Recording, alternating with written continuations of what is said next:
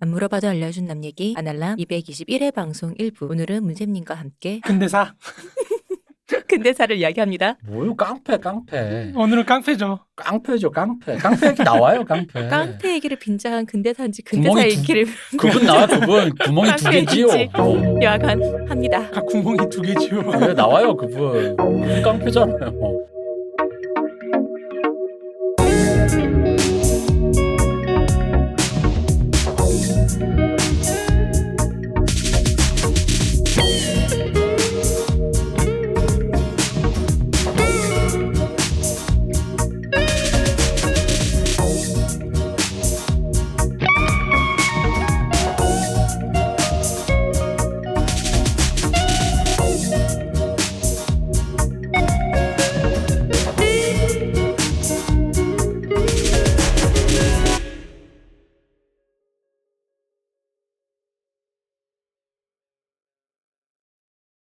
문쌤 안녕하세요. 안녕하세요.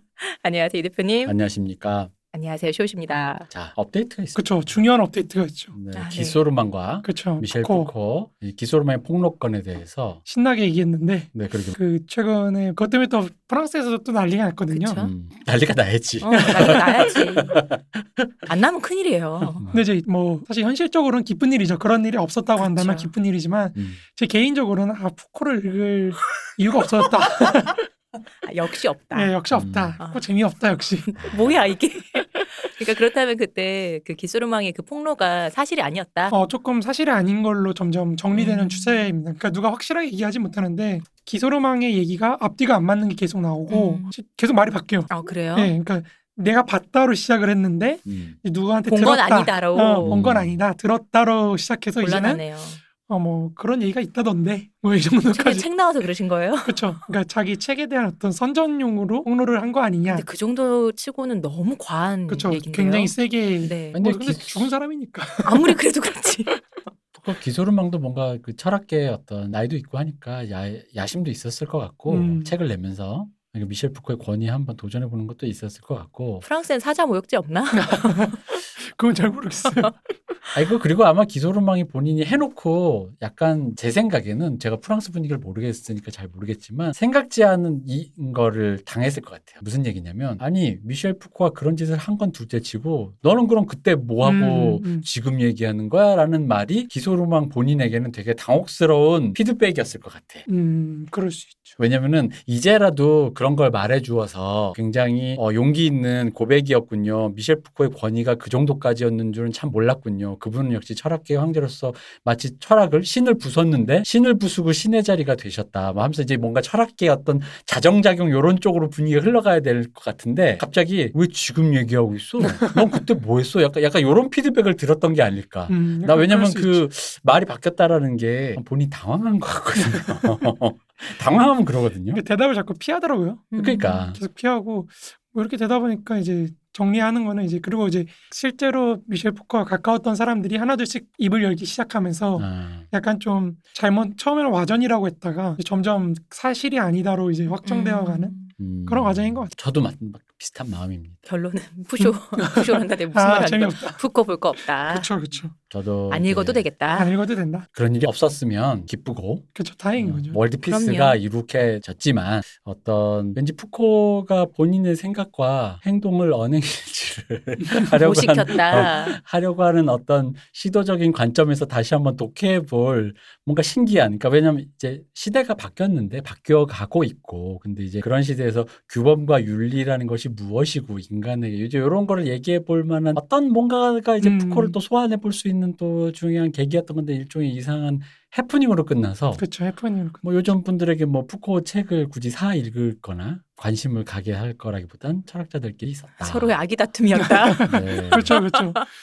누가 더 많이 책을 팔 어, 것인가를 그쵸. 놓고 어. 아기 다툼이 밥그릇 있었다. 싸움을 하였다. 그렇죠. 음. 근데 책은 많이 팔렸을 거예요, 아마 기소로만 책은. 그렇겠죠. 그거 아, 그쵸. 보려고. 음. 아, 그왜 그랬을까? 기소르망도 참 내 힘든데. 그렇죠. 네. 음. 네, 근데 원- 원래 뭐 네임드가 이번이 마지막으로 생각했나 보죠. 뭐 명운에 그렇죠. 걸겠다고. 마지막으로 한번 크게 아, 어. 아니 그렇죠. 기술은 나이가 많으니까. 어, 어. 근데 더 크게 이제 지금이 아니면 다음은 없다. 어. 근데 이제 저는 그거보다도 그걸 놓고 벌어지는 이 사람들의 어떤 멘붕과 음. 이제 분석 갱용 사건요. 아, 뭐 그런 거죠. 약간 기소로망은 뭐 신자유주의자 뭐 어. 이런 식으로 이제 비판을 하는 그- 그래서 믿으면 안 된다. 우리가 속으면 안 된다. 음. 뭐 이렇게 하는 걸 보면서 이렇게 재밌더라고요. 그렇죠. 저는 처음 터졌을 때 그럼에도 불구하고 푸코, 그러니까 누구 편을 들려고 하는 어떤 그 움직임이 좀 그게 좀 아예 재밌다는 표현은 그렇고 좀 그랬어요. 이게 이 상황이 뭔가라는 게 오히려 좀 중요했던 거. 네. 음. 어쨌든 뭐 대충 정리가 됐네요. 되게 그렇죠. 재미 재밌진 않은. 어, 두 분이 뭔가 아 음. 뭔가 좀 그렇죠. 어, 네. 그러니까 뭐 약간 저- 김 빠진 음. 얼굴들이에요. 맞았어요. 네, 김이 빠졌습니다. 하지만 그 말씀처럼 그런 일이 없다는 건 정말 다행이죠. 그럼요. 어. 그런 사실이 그렇죠. 없었다는 거. 음. 네. 이게 예전에 그 네이트판 어딘가에 달린 그 어떤 현자분의 댓글이잖아요. 누가 이거 주작이라고 막 하니까 음. 이런 일이 없으면 다행인 거고 어. 어, 있으면 이 사람에게 음. 쏟아낼 때 또 그럼 또 우리가 우리가 뭐 할 거 있냐? 그 그렇죠, 버 주고 그렇게 그게 끝인데 뭐 어때? 그렇죠. 그런 그렇죠. 현자분의 말처럼 없어서 다행이에요. 없어서 다행이죠. 네. 그럼 푸코는 역시 여전히 그 자리에 앉아 왕좌의 게임에 한번 검증을 겪은 거죠. 게임 오브 드론에 이제 왕위를 그럼, 한번 그럼. 내가 어. 드론 노 썬. 쏘네 그래. 게임 오브 드론 쏘네 재미가 없습니다. 그래서 아, 그렇게 다 불탈 줄 알았는데 음. 이 한번 그죠? 이렇게 끌려 내려오는 맛이 있어야 이게 어, 그러니까 다시 한번 복권도 시키고 뭐 이러면서 재밌는데. 아, 나 기소로망이 용 한 마리 데리고 건너와가지고 불태운 줄 알았는데 야, 그거 아니었어. 아니었어. 용이 아니라 닭을 데려와가지고. 어, 그러니까 아, 재미가 없습니다. 재밌는 올해 아 왜냐면 사실 제가 이걸 또 재밌었던 이유는 그 인문학 쪽의 이슈라는 게 사실은 무슨 뭐 그런 게 없잖아요. 음. 음. 근데 이슈가 생기는 게 그런 문제라는 것도 문제가 있는 거 아니에요? 그렇죠. 그런 것도. 아 근데 우리가 저번 시간에도 말씀드렸지만 이걸 통해서 걔가 했냐 안 했냐는 그 다음 문제고 음, 이제 우리가 이제 파고 들어갈 여러 가지 건덕지에 대해서 사회적으로 공론화가 될 것들이 되게 많은데도 불구하고 묻혀 있던 것들이 막 수면으로 올라올 수 있는 계기가 될 수 있었는데 그쵸. 이제 이제 그런 것들이 이제 또 다시 아, 이게 어, 재미가 없. 그러니까 제가 푸코 재미없는 게 아까 사석에서도 대표님하고 말씀 나눴지만 이 한국 어떤 진보 좌파 쪽 담론들의 상당 부분을 푸코가 이제 담당하고 있는 게 예, 있잖아요. 개보학이나 뭐 이런 것 특히 뭐 평화 음. 뭐 이런 것도 그렇고 자꾸 신자유주의 뭐 이런 음. 것도 그렇고 많은 부분을 거기서 차지하고 있기 때문에 죄송합니다. 90년대를 살아온 사람으로서 죄송합니다. 90년대가 잘못했어요. 난 사- 잘못했어요. 어, 솔직히 잘못했네. 진짜 그래. 요 어. 아 이게 재미가 없어요. 90년대 사람들이 잘못했어, 진짜. 잘못했어. 네, 정말 잘못했어. 요즘에 그 뭐 사회적으로 논란되고 있는 음. 이대남 이대녀 네. 이것도 다시 내가 볼 때는 다 푸코 때문이에요. 거기서 자꾸 그런 어떤 담론적인 효과들이나 이런 걸 자꾸 띄워주다 보니까 아, 저 개인적으로는 굉장히 불만이 많아요. 지금 나오는 논의들이 음, 네. 맞아요. 이게 그 백신 논란도 그렇고 그러니까 뭐 포스트 모던을 통째로 후려칠 건 음. 아니지만 자꾸 이걸 뭐 들어줄 수 있는 걸로 자꾸 얘기를 하니까 후려칠 건 후려쳐야 되는데 문제가 좀 포스트, 그냥 포스트 모던 우리에게 좀 더 많은 메타를 제공한 걸로 의의를 가져야지. 내가 메타를 가졌기 때문에 이것을 음모로 몰아가면서 세상을 나만의 메타로 구성할 그 메타로 구성된 매트릭스로 만들려고 시도하는 거잖아요. 그렇죠. 백신 음모론이라 세월호 인공 침몰 그런 것들. 음. 뭐 이제 뭐 그런 거죠. 그냥 뭐 재밌는 시절입니다. 근데 이럴, 이럴 때 이것도 역시 재밌는 시절이잖아요. 뭐 그렇죠. 그렇죠. 네, 얘기할 거리가 아, 풍부하네. 이게 지나야 재밌지. 살고 있을 때는 혼란이네요. 그렇죠. 피곤하죠. 네. 에이. 피곤해. 혼돈의 카오스네요. 여러분 여러분 제가 중경삼님 네. 이게 요즘에 유, 리마스터링 보고 있었다 그랬잖아요. 네, 네. 그리고 요즘 뭐 시티팝이니 뭐니 해서 80년대 막 음. 팝들 막 90년대 팝들이 막 이렇게 유튜브에 보면 이제 외국 애들 맞아요. 듣는단 말이에요. 거기에 보면 이제 외국 애들도 막 뭐 댓글 써놓은 거 중에 뭐 90년대 홍콩을 보신 분, 뭐 80년대 버블의 일본 도쿄를 보신 분 참 부럽습니다. 음. 뭐 이런단 말이에요. 근데 다 그게 아니야. 그때 살던 사람들도 특히 뭐 힘들었지. 어, 그렇죠. 그치. 특히 이게 지나고 나니까 이게 타, 탈색되니까 이제 그런 음. 거죠. 아 그리고 어떻게 탈색될지 음. 그러니까 이것이 어떤 어떤 비추가 주목되네요. 네. 그쵸, 그쵸. 그러니까 우린 살아가는 사람이니까. 그땐 비트코인도 있었고 뭐 음. 이러면서 돈 벌기 쉬웠다. 아, 맞아, 맞아. 이런 얘기 하겠죠. 맞아. 꿀 버블의 시대. 빨았다고. 네, 어. 꿀 빨았지 그 세대는 뭐 돈 그럴 수 있지. 복사되던 시대 아니냐 뭐 이런- 버블의 시대. 어. 뭐 그렇게 하지 않았을까 싶어. 음. 아 요새 비트코인 때문에 그래픽 카드가 엄청 비싸요. 아 그래요? 엄청 비싸죠. 예. 그래픽 어. 카드를 뺀 나머지 본체를 보다 다 그래픽 카드가 더 비싸요. 어 음.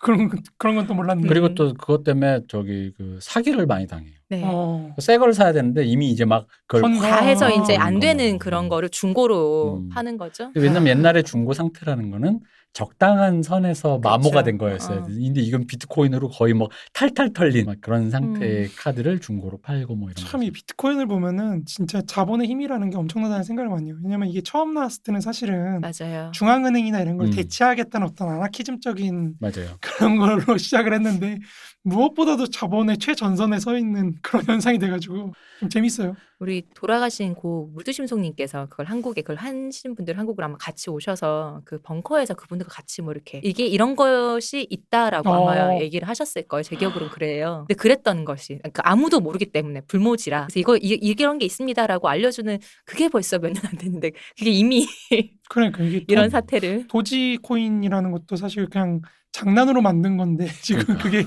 제일 상승률 높고 뭐 이러다 보니까 알 수 없네요. 고백하자면 저도 조금 알지 시대에 사는 문과들은 알 수가 없네요. 음. 아니 뭐 예. 그렇죠. 금융 버블의 시대. 네 그렇죠. 어, 후술에 아마 그럴 것 같은 음. 같아요. 2020년대는 뭔가 전 세계적으로 그래서 전 무섭습니다. 아까 문세님이 사석에서 말씀하신 것처럼 뭔가 거대한 인플레이션 같은 게 어딘가에서 뻥 나올까봐. 근데 원래 이 금융사를 보면은 뭔가 새로운 변혁이 오기 전에 한번 이렇게 버블이 계속 아 음, 그렇죠. 반복적으로 터지는 거라서 네. 그러니까 약간 계속해서 뭔가 뭐 변화가 오지 않을까. 곧 뭔가 큰 파도가 올 예, 것이다. 음. 파도가 오지 않을까 그런 기대 혹은 불안감 약간 그러니까 그런 걸 이게 갖고 있습니다. 파도가 그러니까 흔히 말하는 뭔가 변화인 것인지 환란인 것인지. 그렇죠. 이걸 다 쓸어버린 파도인 어. 건지 쓰나미처럼 전 이제 그게 무서운 거죠. 우리가 그렇죠. 서퍼처럼 그 파도를 탈 수 있을지 음. 거기 덮쳐짐을 당할지 아, 뭐 그런 다 것이죠. 그렇겠죠. 뭐. 덮쳐짐을 당하겠죠. 그러겠죠 아마 네. 네. 전쟁은 나지 않을 것 같아. 음. 아 그렇죠. 미국이나 일, 그 자꾸 미중 간의 어떤 전쟁 뭐 이런 걸로 끌고 가는데 그거야말로 저도 예, 어. 그건 좀 너무 좀 나간 것 음, 같고 정말로 그렇게 되면 중국이 진짜 급해서 지금 모를까. 어. 지금 요즘에 중국이 굉장히 불안감을 많이 느끼고 있죠. 네. 네. 그 미일 정상회담도 그렇고 그 계속해서 공격적으로 하는데 음. 저는 좀 지켜보는 게 뭐냐면 중국이 일본에 대해서 뭐라고 할까를 계속 지켜보고 음. 있어요. 왜냐면 음. 이게 이 외놈들 이게 한국 같은 나라는 사실 중국이 완전히 대놓고 소국이라고 했기 때문에 그쵸. 그러니까 음. 중국이 자기들이 보기에 소국인 나라는 그냥 쳐내요. 어, 음. 쓰르죠. 예, 그냥 너네는 한번 맞아봐라 이러고 음. 하는데 본인들이 생각하기 대국이라고 생각되는 나라들하고는 조금 좀 이렇게 말을 좀 조심하고 뭐 그런 게 음. 있거든요. 그러니까 일본에 대해서 뭐라고 할지에 따라서 이제 중국이 현실 인식이 좀 보이는 음. 거라서 음. 제가 요즘 그걸 계속 지켜보고 있는데 아직까지는 이제 뭐 속국이네 뭐 이런 얘기만 하지만 한편으로 계속 열어두거든요. 네. 뭐 우리 같이 하자. 그러니까 음. 이런 식으로 열어두는데 어, 한번 대놓고 정말 공격을 할지 어떻게 할지 그걸 좀 지켜보고 있습니다. 근데 뭐 어쨌든 한국은 북한이라는 것 때문에 정부가 바뀔 때마다 약간 입장 차가 조금 존재할 수는 있는데 일본은 사실상 거의 뭐 미국과는 사실상 거의 확고한 입장을 음, 계속 그렇죠. 뗄래야 조- 뗄 수 없죠. 초질관 유지하고 있기 때문에 사실 뭐 중국 입장에선 그 부분이 아마 되게 그게 이제 일본도 사실 아시아주의 전통이 있다 보니까 음, 일본 민주당 같은 쪽들은 이렇게 아시아 전략이라 그래가지고 이쪽하고 좀 많이 친해지려고 노력을 음. 하는데 사실 미- 일본 민주당이 다시 정권을 잡는다는 건 그렇죠. 상상하기가 힘든 상황이라서 네 그렇죠 안 될 일이죠 그렇죠. 그리고 뭐 아예 포린 어페어 같은 데서 대놓고 그냥 일본이 아시아 자유주의의 지도자라고 그냥 얘기를 해버리는 판국이기 때문에 음. 음, 이렇게 포린 어페어는 사실 미국 정계에서는 이제 주요하게 참고하는 그런 그 전문 외교지라서 어쨌든 그쪽에서 나오는 논의들이 일- 미국의 현실 인식이라고 보면 되는데 이제 거기서 이제 그렇게 얘기하는 거 보면 사실 좀 착잡한 거죠. 음. 저 같은 사람 입장에서는 변방에서 공부한 사람 입장에서는 그렇게 직접적으로 네. 변방이라기보단 그렇죠. 소국, 소국에서 공부하는 사람 입장으로 소- 소- 예, 뭐 좀 더 심한 표현을 하면 이게 아까 우리 잠깐 사석에서 했던 얘기인데 문세님이 추천해 주신 책 중에 제일 훌륭했던 저 지금 요즘에 감동받고 읽고 음. 있는 남기정 선생님의 기지국가의 탄생이라는 책이 있는데 아, 정말 좋은 책입니다, 음. 여러분. 너무 너무 너무 좋아요. 제가 진짜 읽고 서문부터 락킹함을 느꼈어요. 제가 정말 추천드리고 제가 혹시 두 분의 서별하게 되시면 남기정 선생 한번 모셔서 네. 말씀을 들어보고 싶을 정도로 진짜로 진짜로 짜릿하고 어느 정도였냐면 저 정말로 이게 일반인 분들에게 이렇게 말씀드리고 싶어요. 제가 어릴 때 메탈리카의 판을 들었을 때 같을 정도로 책이 락킹해요. 정말 훌륭한 책입니다. 음. 정말 락킹하다. 찢었어. 세계에서 구판 벌이는 아니 근데 진짜로 학, 학술서로 이렇게 락킹한 느낌을 주기가 어려운데 어쨌든 그걸 읽고 제가 무슨 생각을 했냐면요. 문세님이 예전에 말했던 주제도 모르는 한국놈들이라는 게 이게 어떤 어떤 그렇게 말인지 말했나요? 아, 그렇게 말씀하신 어. 적 없는데 제일 주제도 뭔가 모른다 그랬잖아. 뭐야? 어, 재조립됐는데 아니야. 제일 주제도 모른다고 한국이 그랬는데. 근데 아, 그게 그런- 그런 비스무리한 말씀을 뭐, 뭐 그런 거 같긴 하셨었죠. 한데 저런 근데 저런 그걸 이렇게 워딩을 안- 출연해 어, 버리니까 네, 그, 그 워딩을 안 썼던 근데 거 그- 같아요. 얘기가 달라지네요. 제가 이걸 듣고 이끈 느낌은 남기정 선생님의 표현은 아닙니다만 제가 스스로 느낀 것은 동북아에서 한국의 역할은 고기방패다. 아 정말 너무 직접적으로 말씀하시는데 그러니까 그렇죠. 아까 말한 근데 소- 맥집도 좋아.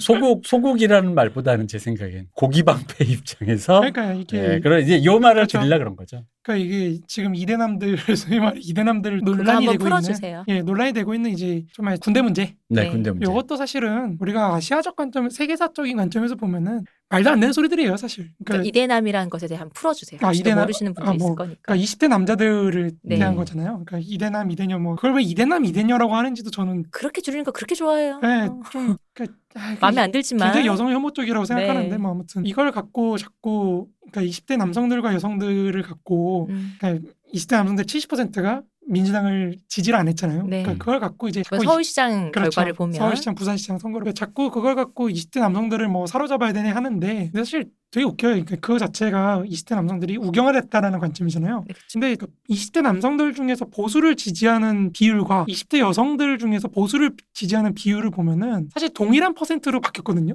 음. 그러니까 20%둘 다 20%씩 변했어요. 음. 근데 기존의 경우에 사실 원래부터 남자애들은 보수를 지지하는 경향이 좀 더 컸어요. 음, 네. 그러니까 무슨 말이냐면은 변화한 양 자체는 20%로 똑같지만 그 변화 비율로 따지면은 여성이 훨씬 더 많이 보수 지지로 변했거든요. 음, 그럼 사실 우경화로 치자면은 여성이 훨씬 더 우경화된 거죠. 근데 여성에 대해서 아무 말도 안 하고 음. 20대 남성들만 갖고 얘기를 한단 말이에요. 그러니까 이거 자체가 사실 현상이 되게 왜곡된 현상이라는 걸 말씀드리고 싶은데 아무튼 그걸 떠나가지고 이게 군대 문제라는 게 기본적으로 어쨌든 한국 군을 어느 정도 수준으로 유지할 것인가 이게 제일 중요한 문제거든요 지금. 그죠. 그 육- 여기서 말하는 건 특히 육군. 그렇죠. 육군의 비중을 얼마나 유지할 예. 네. 것이냐가 문제인데 이게 그뭐 제가 좀 직설적으로 말씀드리면 한국 정부가 군대를 갖고 어떤 가치로 사람들을 설득을 못하다 보니까 음. 그냥 끌려가는 게 되는 거예요. 그쵸. 그러니까 이 사람들이 계속 불만을 가지, 가지게 음. 되잖아요. 내가 왜 희생을 해야 되냐. 음. 그러니까 자꾸 군 복무 수- 기한을 계속해서 줄여나갔는데 네. 여태까지 이게 사실 굉장히 포퓰리즘적인 거거든요. 음. 맞아요. 왜냐면은 군대에서 이거 뭐 아- 아시는 분은 남성분들은 대부분 아시는 주특기라는 게 있어요. 뭐, 포, 뭐 통신이면 통신이니 뭐 자기 통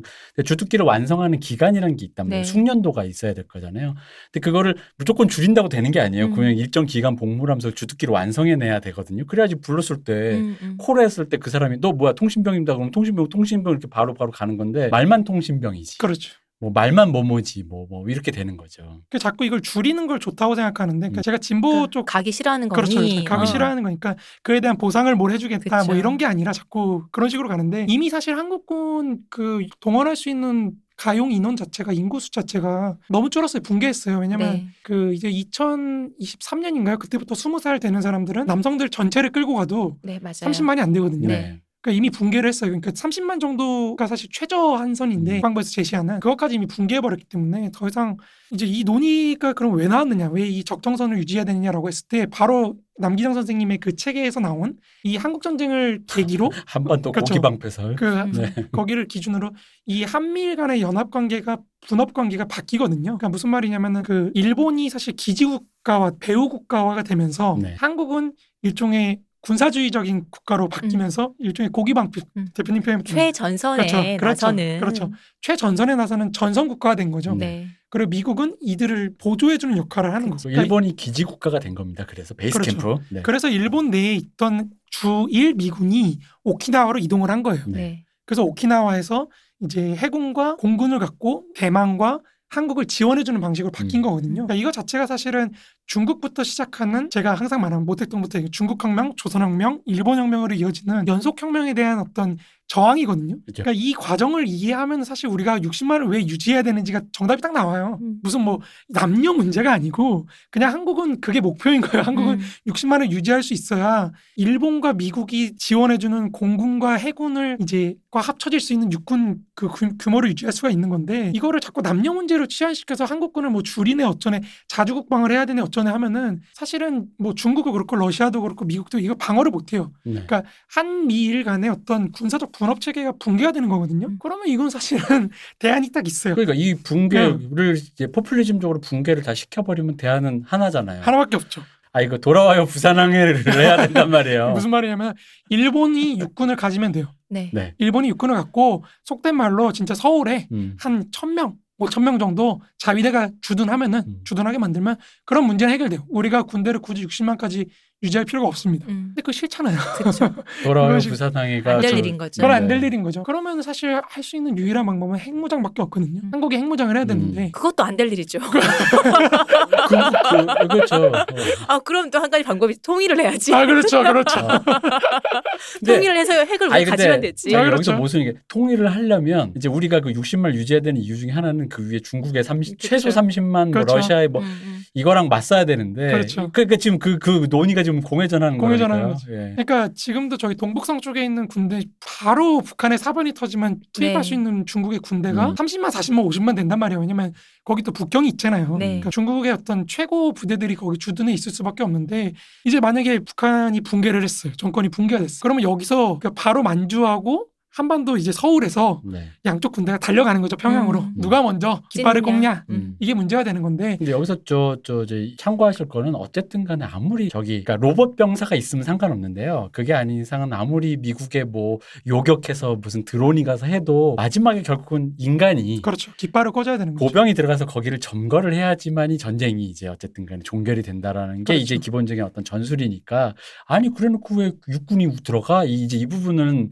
이제 좀 이해를 하셔야 된다. 음. 네. 사실 전쟁은 간단해요. 미국이 한번 와가지고 진짜 그러니까 미국이 미군이 도착해서 폭격으로 한번 쓸어버릴 때까지만 버티면 되는 거거든요. 그죠. 한국군은. 음. 근데 이제 그걸 하려 그래도 사실 이제 최전선에 있는 군대가 어느 정도 유지가 돼야 되고 네. 네. 사실 그런 면에서 저는 여성 징병에 그렇게 반대하지 않아요. 음. 기본적으로. 그러니까 음. 물론 이제 그게 요즘 논, 논리하고 좀 다르긴 하지만 어쨌든 여성 징병될 수도 있는 거고 그러니까 그런 논의를 해야 되는데 우리가 그럼 이 관계를 어떻게 조정할 건지 한미일 간의 군사 분업 관계라든지 이런 거 어떻게 조정할 것인지 이런 거를 고민을 해야 되는데 그러니까 좌파 저 같은 좌파는 사실 다른 관만 다른 관점에서 고민을 하는 거죠. 그러니까 혁명을 이쪽으로 가게 할 것이냐 음. 아니 뭐 올라갈 거냐 우리가 뭐 이런 거지만 어쨌든 국가적인 차원에서 그런 거 고민을 해야 되는데 그런 고민을 싹 빼두고 그냥 소모적인 얘기만. 아, 남성이 고생을 해. 아니 고생하는 거 국가한테 얘기해요. 음. 돈 더 달라 그러고 음, 최저임금 달라 그러고. 뭐 어 그러니까. 최저임금 달라 그러고 생활하는 거 더 개선하고. 그러니까 왜냐면 결국 이 추세는 뭐냐면 그 인구가 없기 때문에 맞습니다. 그, 그, 최최저 그 육군을 유지하기 위해서는 여성이 갈 수밖에 없는 추세. 뭐, 예를 들어, 뭐, 한 2000년, 한 10년생 이후라고 쳐도 그런 지금 만약에 지금대로라면 갈 수 있는데 문제는 그걸 자꾸 포퓰리즘적으로 남녀 간의 갈등이라든가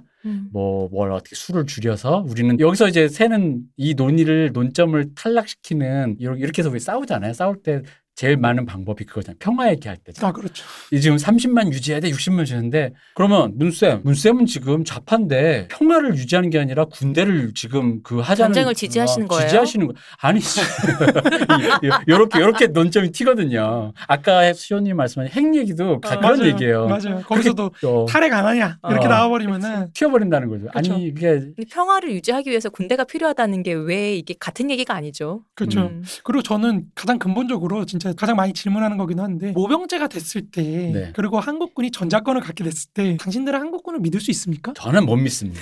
솔직히 말해서 이 한국군은 두 번 정도 쿠데타를 일으킨 전력이 네. 있어요. 네. 그러니까 미군의 견제가 없는 상황에서 한국군이 모든 작전권을 쥐게 됐을 때 글쎄요 저는 저는 군대 다녀온 남성들에게 투표를 다 해보면 정답이 남들 99%가 나올걸요. 못 믿습니다.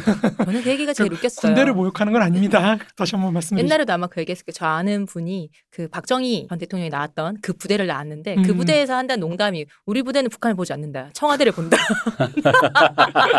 나는 이 농담이 너무 웃긴 거야.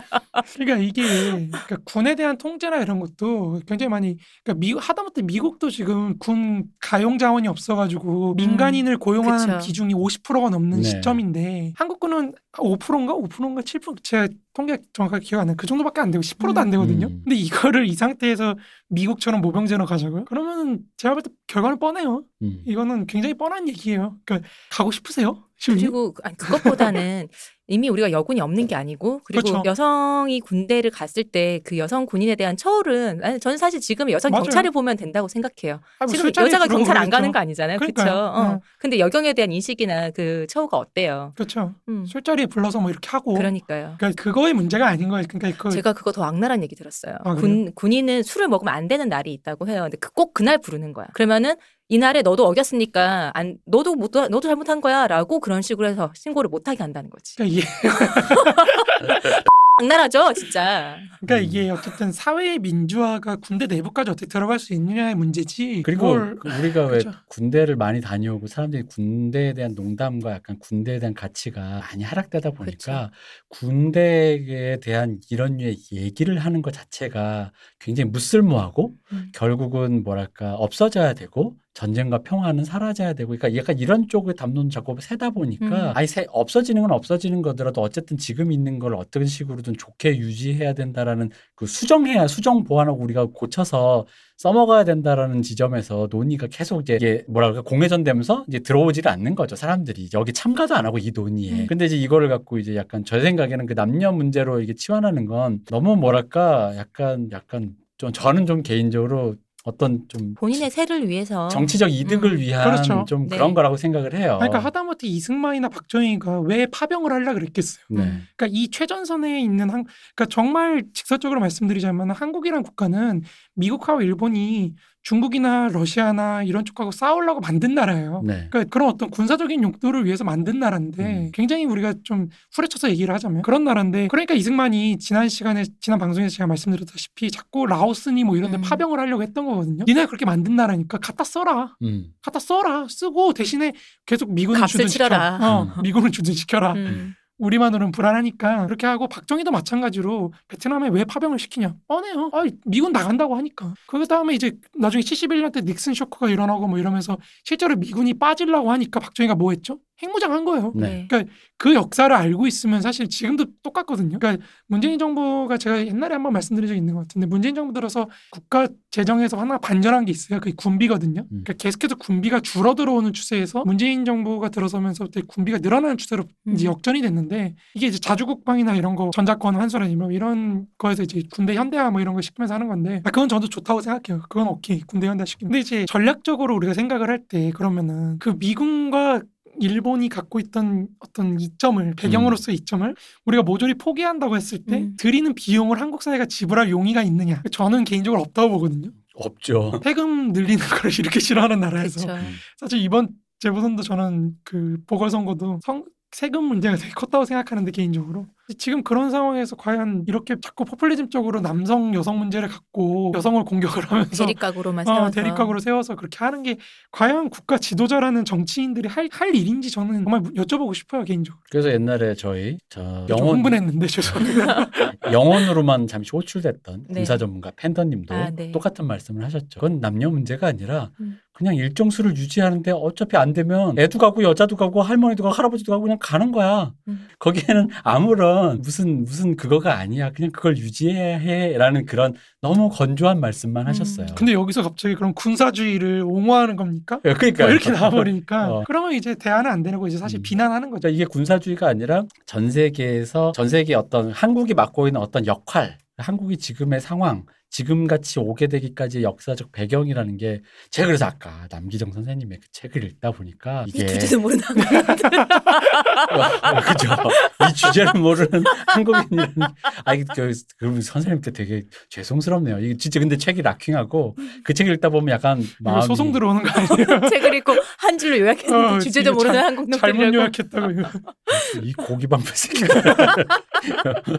그러니까 거대한 그 한국 전쟁을 둘러싼 한반도를 둘러싸서 한국 전쟁을 둘러싼 공산주의가 그리고 냉전의 그 이야기가 어떻게 펼쳐지는지를 이제 굉장히 멋있게 또 굉장히 제 기준에서는 어렵지 않게 굉장히 설명을 잘 해주셔가지고 정말로 어 정말로 짜릿짜릿짜릿한 책이었고 그래서 그런 거- 재밌죠. 예 재밌었습니다 그렇죠. 이거를 그 당시 미국 측의 논의하고 같이 놓고 보면 정말 재밌어요. 음, 그러니까 미국의 캐넌이나 이런 뭐 우리가 에치슨이나 이런 사람들에 대해서 같이 놓고 읽으면 정말 재밌으니까 포민테른 쪽에서 생각하는 어떤 일본으로의 진출 방향에 대한 네. 고민과 미국 국무부나 뭐 국- 국방부 이런 쪽에서 생각하는 이걸 어떻게 방어할 것인가라는 측에서의 음. 그 싸움들 그런 게 되게 재밌죠. 저 공부한 사람 같으라고 세상에 재밌는 게 얼마나 많은데 아유 진짜 재밌어요 할 말이 없네요. 그 왜냐면 우리가 교과서에서 보다 보면 유교가 이제 결국은 김일성의 야욕으로 끝내잖아요. 설명을. 그렇죠. 근데 이제 이게 그 책을 읽다 보면 김일성은 어. 그냥 와. 장기말이에요. 김일성 따위는 이 책을 읽다 보니 갑자기 가- 이렇게 가슴이 웅대해지면서 김일성은 안중에도 없어 이게 지금 안중에도 없죠. 예, 이 역사의 흐름 속에서 한국 전쟁이 발발하기까지도 김일성은 사실 안중에도 없더라고요. 그렇죠. 그냥 어떻게 일본까지 공산화를 시킬 것인가에 고민하는 그 사회주의의 그 음. 흔히, 흔히 말하는 우리 코민테르 연맹과 미국의 그 어떻게 하면 요거를 방어를 할 어, 것인가. 막을 것인가. 예. 그러니까 최근의 연구들에서는 그 한국 전쟁을 놓고 음. 스탈린이 무슨 생각을 했는가 이걸 되게 많이 연구를 하거든요. 근데 이게 웃긴 게 뭐냐면 스탈린 같은 독재자들의 가장 큰 특징이 자기 생각을 얘기 안 해요. 그쵸. 음. 왜냐면 알면 안 되거든. 어. 음. 그러니까- 믿을 놈이 누가 있다고요? 그쵸. 그러니까 자기 혼자서만 고민을 하다 보니까 어, 스탈린도 그러면 혹시 임자가 알아서 어, 약간 그런 스타일이에요. 음. 그러니까 그런 스타일보다는 스탈린은 어심을 못 읽는구만 이러면서 총살당하고 뭐 아이 그 정도로 그렇게 무지막지하지 않습니다. 이 스탈린은 이제 자기 혼자 고민하고 이제 결정을 얘기를 안 하면서 그러니까 이게 좀 못된 사람인 것 같은데 제가 볼 때는 그러니까 자기가 아무 얘기도 안 하고 어떤 행동을 하면은 그거에 따른 반응이 예측이 되잖아요. 네. 그것까지 예측해서 사고를 하는 사람이랄까요? 음. 예, 내가 이렇게 하면 이 사람이 A 행동을 하겠지? 그럼 난 그걸 예상하고 B를 이렇게 묘안으로 음. 내세우는 나 가위바위보 자 나 주먹 낼 거야 약간 이런 그렇죠, 그렇죠. 사람이구나. 그러니까 그런 스타일은 사실 좀 피곤한 스타일인데 그쵸. 내가 원하는 거 네가 맞춰봐. 음, 약간 어. 그런 스타일인데 어. 그거 약간 알면 또 죽어요. 요건가? 아닌데 음 하면 또 요건가 이렇게 네. 만드는. 그렇죠. 아, 약간 이슈가 없는 듯해서 인트로가 짧을 줄 알았는데 아니 그러니까 인트로가 30분 또 했네요. 네 기소로망으로 이어서 어. 네. 이렇게 뭔가 젠더 주제도 모르는 한국놈으로 끝났습니다. 주제도 아니, 모르는 그러니까 이제 그 얘기가 그 얘기가 아니라 너무 자꾸 국내적인 관점으로만 보지 말자라는 그쵸. 네. 얘기죠. 그러니까 음. 우리가 그래서 대국이 못 되나 봐. 그래서 섬나란가 봐. 그쵸. 제가 볼 땐 어, 그래요. 그러니까 네. 네. 섬사람이라서 그런가 봐요. 아 저는 사실 최근에 제일 마음에 들었던 대사가 있어요. 뭔데요? 제가 요즘에 밀고 있는 대사가 있습니다. 가슴이 옹졸해진다. 네. 근데 공장 아니고. 어, 저 그걸 봤는데 오랜만에 아예 인생 살다 보니까 기소로망 얘기도 그렇고 다 듣다 보면 페이스북 듣다 보면 가슴이 점점 옹졸해지거든요. 그걸말로 오빠 현이 쫄았지 아닙니까? 근데, 근데 그 뭐랄까 그 이 어쨌든 그 이 지금 막 오늘 한 얘기가 가슴이 웅대해지는 약간 거 약간 큰 관점으로 보게 되는 거를 제공해 준 것 같고 좀 더 저는 왜 이 얘기를 했냐 그 책이 좀 더 많은 분들에게 닿았으면 좋겠다. 저는 음. 이제 앞으로 책을 선물할 땐 무조건 이 책을 선물하려고 다시 생각 한번 중입니다. 얘기해 주세요. 남기자 선생님의 기지국가의 탄생. 근데 이제 이 책을 좀 더 깊게 이해하고 싶으시면은 남기정 선생의 이제 스승이었던 스승이신 와다하루키 선생의 한국전쟁이라고 네. 절판됐습니다. 창비에서 나온 책인데 그 서동만 선생이 번역한 책인데요. 그 책을 읽고 이 책을 읽으시면 좀 더 풍부한 논의를 이해할 수 있습니다. 그 책과 와다루키 선생님의 한국 전쟁과 그리고 이제 부스 커밍스의 이 책도 절 모두 각성합시다. 작성하세요 제가 제가 보기에 그 책 세 권이 요거를 읽어내는 어떤 거대한 그 흐름을 그렇죠. 만들어내는데 어 그래도 그럼에도 불구하고 기지국가의 탄생만으로도 굉장한 음. 이게 한국 학자들이 자꾸 브루스 커밍스를 자기가 극복했다 어쩐다 하는데 제가 볼 때 극복을 못했다고 얘기를 하는 게 이 거대한 흐름에 대해서 음. 한국 학자들은 자꾸 이데올로기적으로 김일성이 나쁜 놈이라는 걸로 음. 결론을 내려고 하다 보니까 그러니까 커밍스가 한국 전쟁이 누가 먼저 총을 쐈냐는 별로 중요하지 않다라고 할 때 얘기했던 이런 부분인데 네. 그러니까 이거는 싹 사라지고 왜 그게 중요하지 않죠? 그쵸. 엄청 중요한데 우리 이데올로기 체제의 어떤 정당성 차원에서 굉장히 중요한 건데요. 음. 이런 식으로 우리가 자꾸 피해자인데요. 어, 우리가 음. 피해자인데요? 이런 식으로 가다 보니까 아, 김일성 나쁜 놈인 건 나 다 알겠어. 그거는 뭐 다 알잖아요. 네. 김씨 일가가 어떻게 했는지. 동족 상잔까지는 알겠는데 네, 그러니까 그거의 의미가 중요하다는 거죠. 음. 세계사적으로 어떻게 변형됐고 알겠습니다. 네. 네. 잘 알겠고요. 자, 구멍이 두 개인 사람을 만나러 가보죠. 네. 그렇죠. 오늘은 이제 이기분과 이정재 그리고 이제 그들의 몰락이라는 걸 다룰 건데요. 기본적으로 이제 지난 시간까지 얘기를 좀 살짝 요약을 하자면은 그러니까 이승만이라는 사람은 제가 계속해서 말씀을 드리지만 한국이라는 국가를 자신의 어떤 이념을 혹은 정치적 목표를 실현하는 수단으로 네. 삼을 생각이었던 거죠. 음. 그러다 보니까 이 사람이 점점 행정부 저는 개인적으로 행정부를 어떻게 그러니까 행정부의 자율성을 침해하는 요소들을 제거해 나가는 방향으로 국가를 운영해 나가다가 이제 오늘에 이르르면 결국에는 행정부가 그 자신 음. 그럼 그게 독재가 그쵸. 되는 거잖아요. 그렇죠 네. 독자가 되니까 이제 이승만 이 행정부를 움직이는 사람이 앞으로 한국 발전에 방해가 된다면 음, 그 사람마저 제거가 되는 음. 그런 모순이랄까요? 이제 그거에 빠지는 과정을 드러내려고 하는 건데 여기서 이제 이정재라는 어떤 깡패 혹은 사적 폭력이 어떤 의미를 지니고 있었는가? 그러니까 모든 정치 체제는 기본적으로 어쨌든 민중적인 기반이 있어요. 그러니까 이미 자기네 지지 기반이 있어야지 운영될 수가 있는 거거든요. 근데 이 기반을 어떻게 창출할 건가의 문제인데 여기서는 이제 사실 이기붕이 갖는 가장 큰 의미는 관료라는 이 사람이 정당의 관료 네. 혹은 사회 행정부의 관료라고 하는 엘리트들 이 사람들을 묶어내는 사람인 건데 이 부분은 제가 지난 시간에 말씀드렸다시피 미국이 그걸 원했고 음. 이승만도 관료들은 다루기가 편하기 때문에 머리는 내가 하면 되잖아 음. 너네는 몸만 그치. 해 이해관계가 맞아들어서 그렇죠. 그러다 보니까 이제 이런 관료 중심의 체제로 귀결되게 됐는데 관료들은 또 문제가 그거죠. 대중을 어떻게 상대하는지 음. 그게 존재인 거죠. 민원 받을 때나 상대했지 뭐 사실은 그렇죠.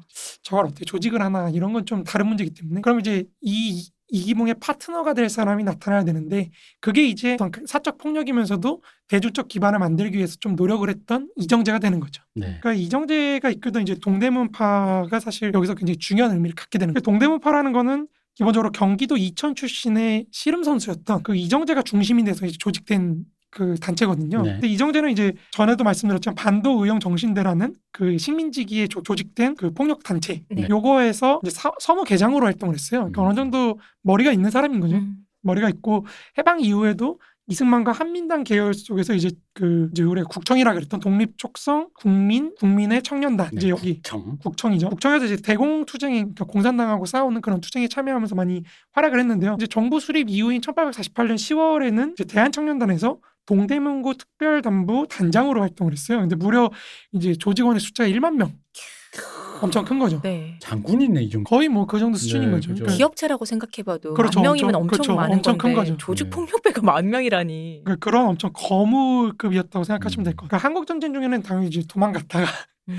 이제 서울이 수복되면서 돌아와서는 다시 이제 동대문 시장을 상인들로부터 이제 돈을 뜯는 거죠. 네. 음. 보호비라는 명목으로 이제 돈을 받는 대신에 그걸 이제 경제를 기반으로 삼아가지고 이제 정계 진출을 꿈꾸는 거죠. 이 사람은 거기 일단 거기가 이제 하는데 근데 이 사람의 이력이라는 게 굉장히 화려해요. 음. 그러니까 지금의 경희대학교인 신흥대학 중퇴, 동대문시장 상인연합회 회장, 대한씨름협회 회장, 청계상호회 회장, 동대문시장 납세조합장, 그리고 고가도로 건설 추진위원회 위원장, 자유당 중앙당 감찰부 차장, 그리고 자유당 종로울 지구당 위원장, 그리고 자유당 경기 이천 지구당 위원장 뭐 이런 거 엄청 많죠. 어 이거 너무 전형적인데. 음. 정치병 걸리는. 아, 그렇죠, 아, 그렇죠. 그렇죠, 아. 그렇죠. 예. 약간 명함에 막쭉 써있는 그렇죠, 거. 그렇죠, 그렇죠. 이런 게 또 한번 있어야 이렇게 어, 그러니까요. 어깨 좀 힘 좀 주고 다니고.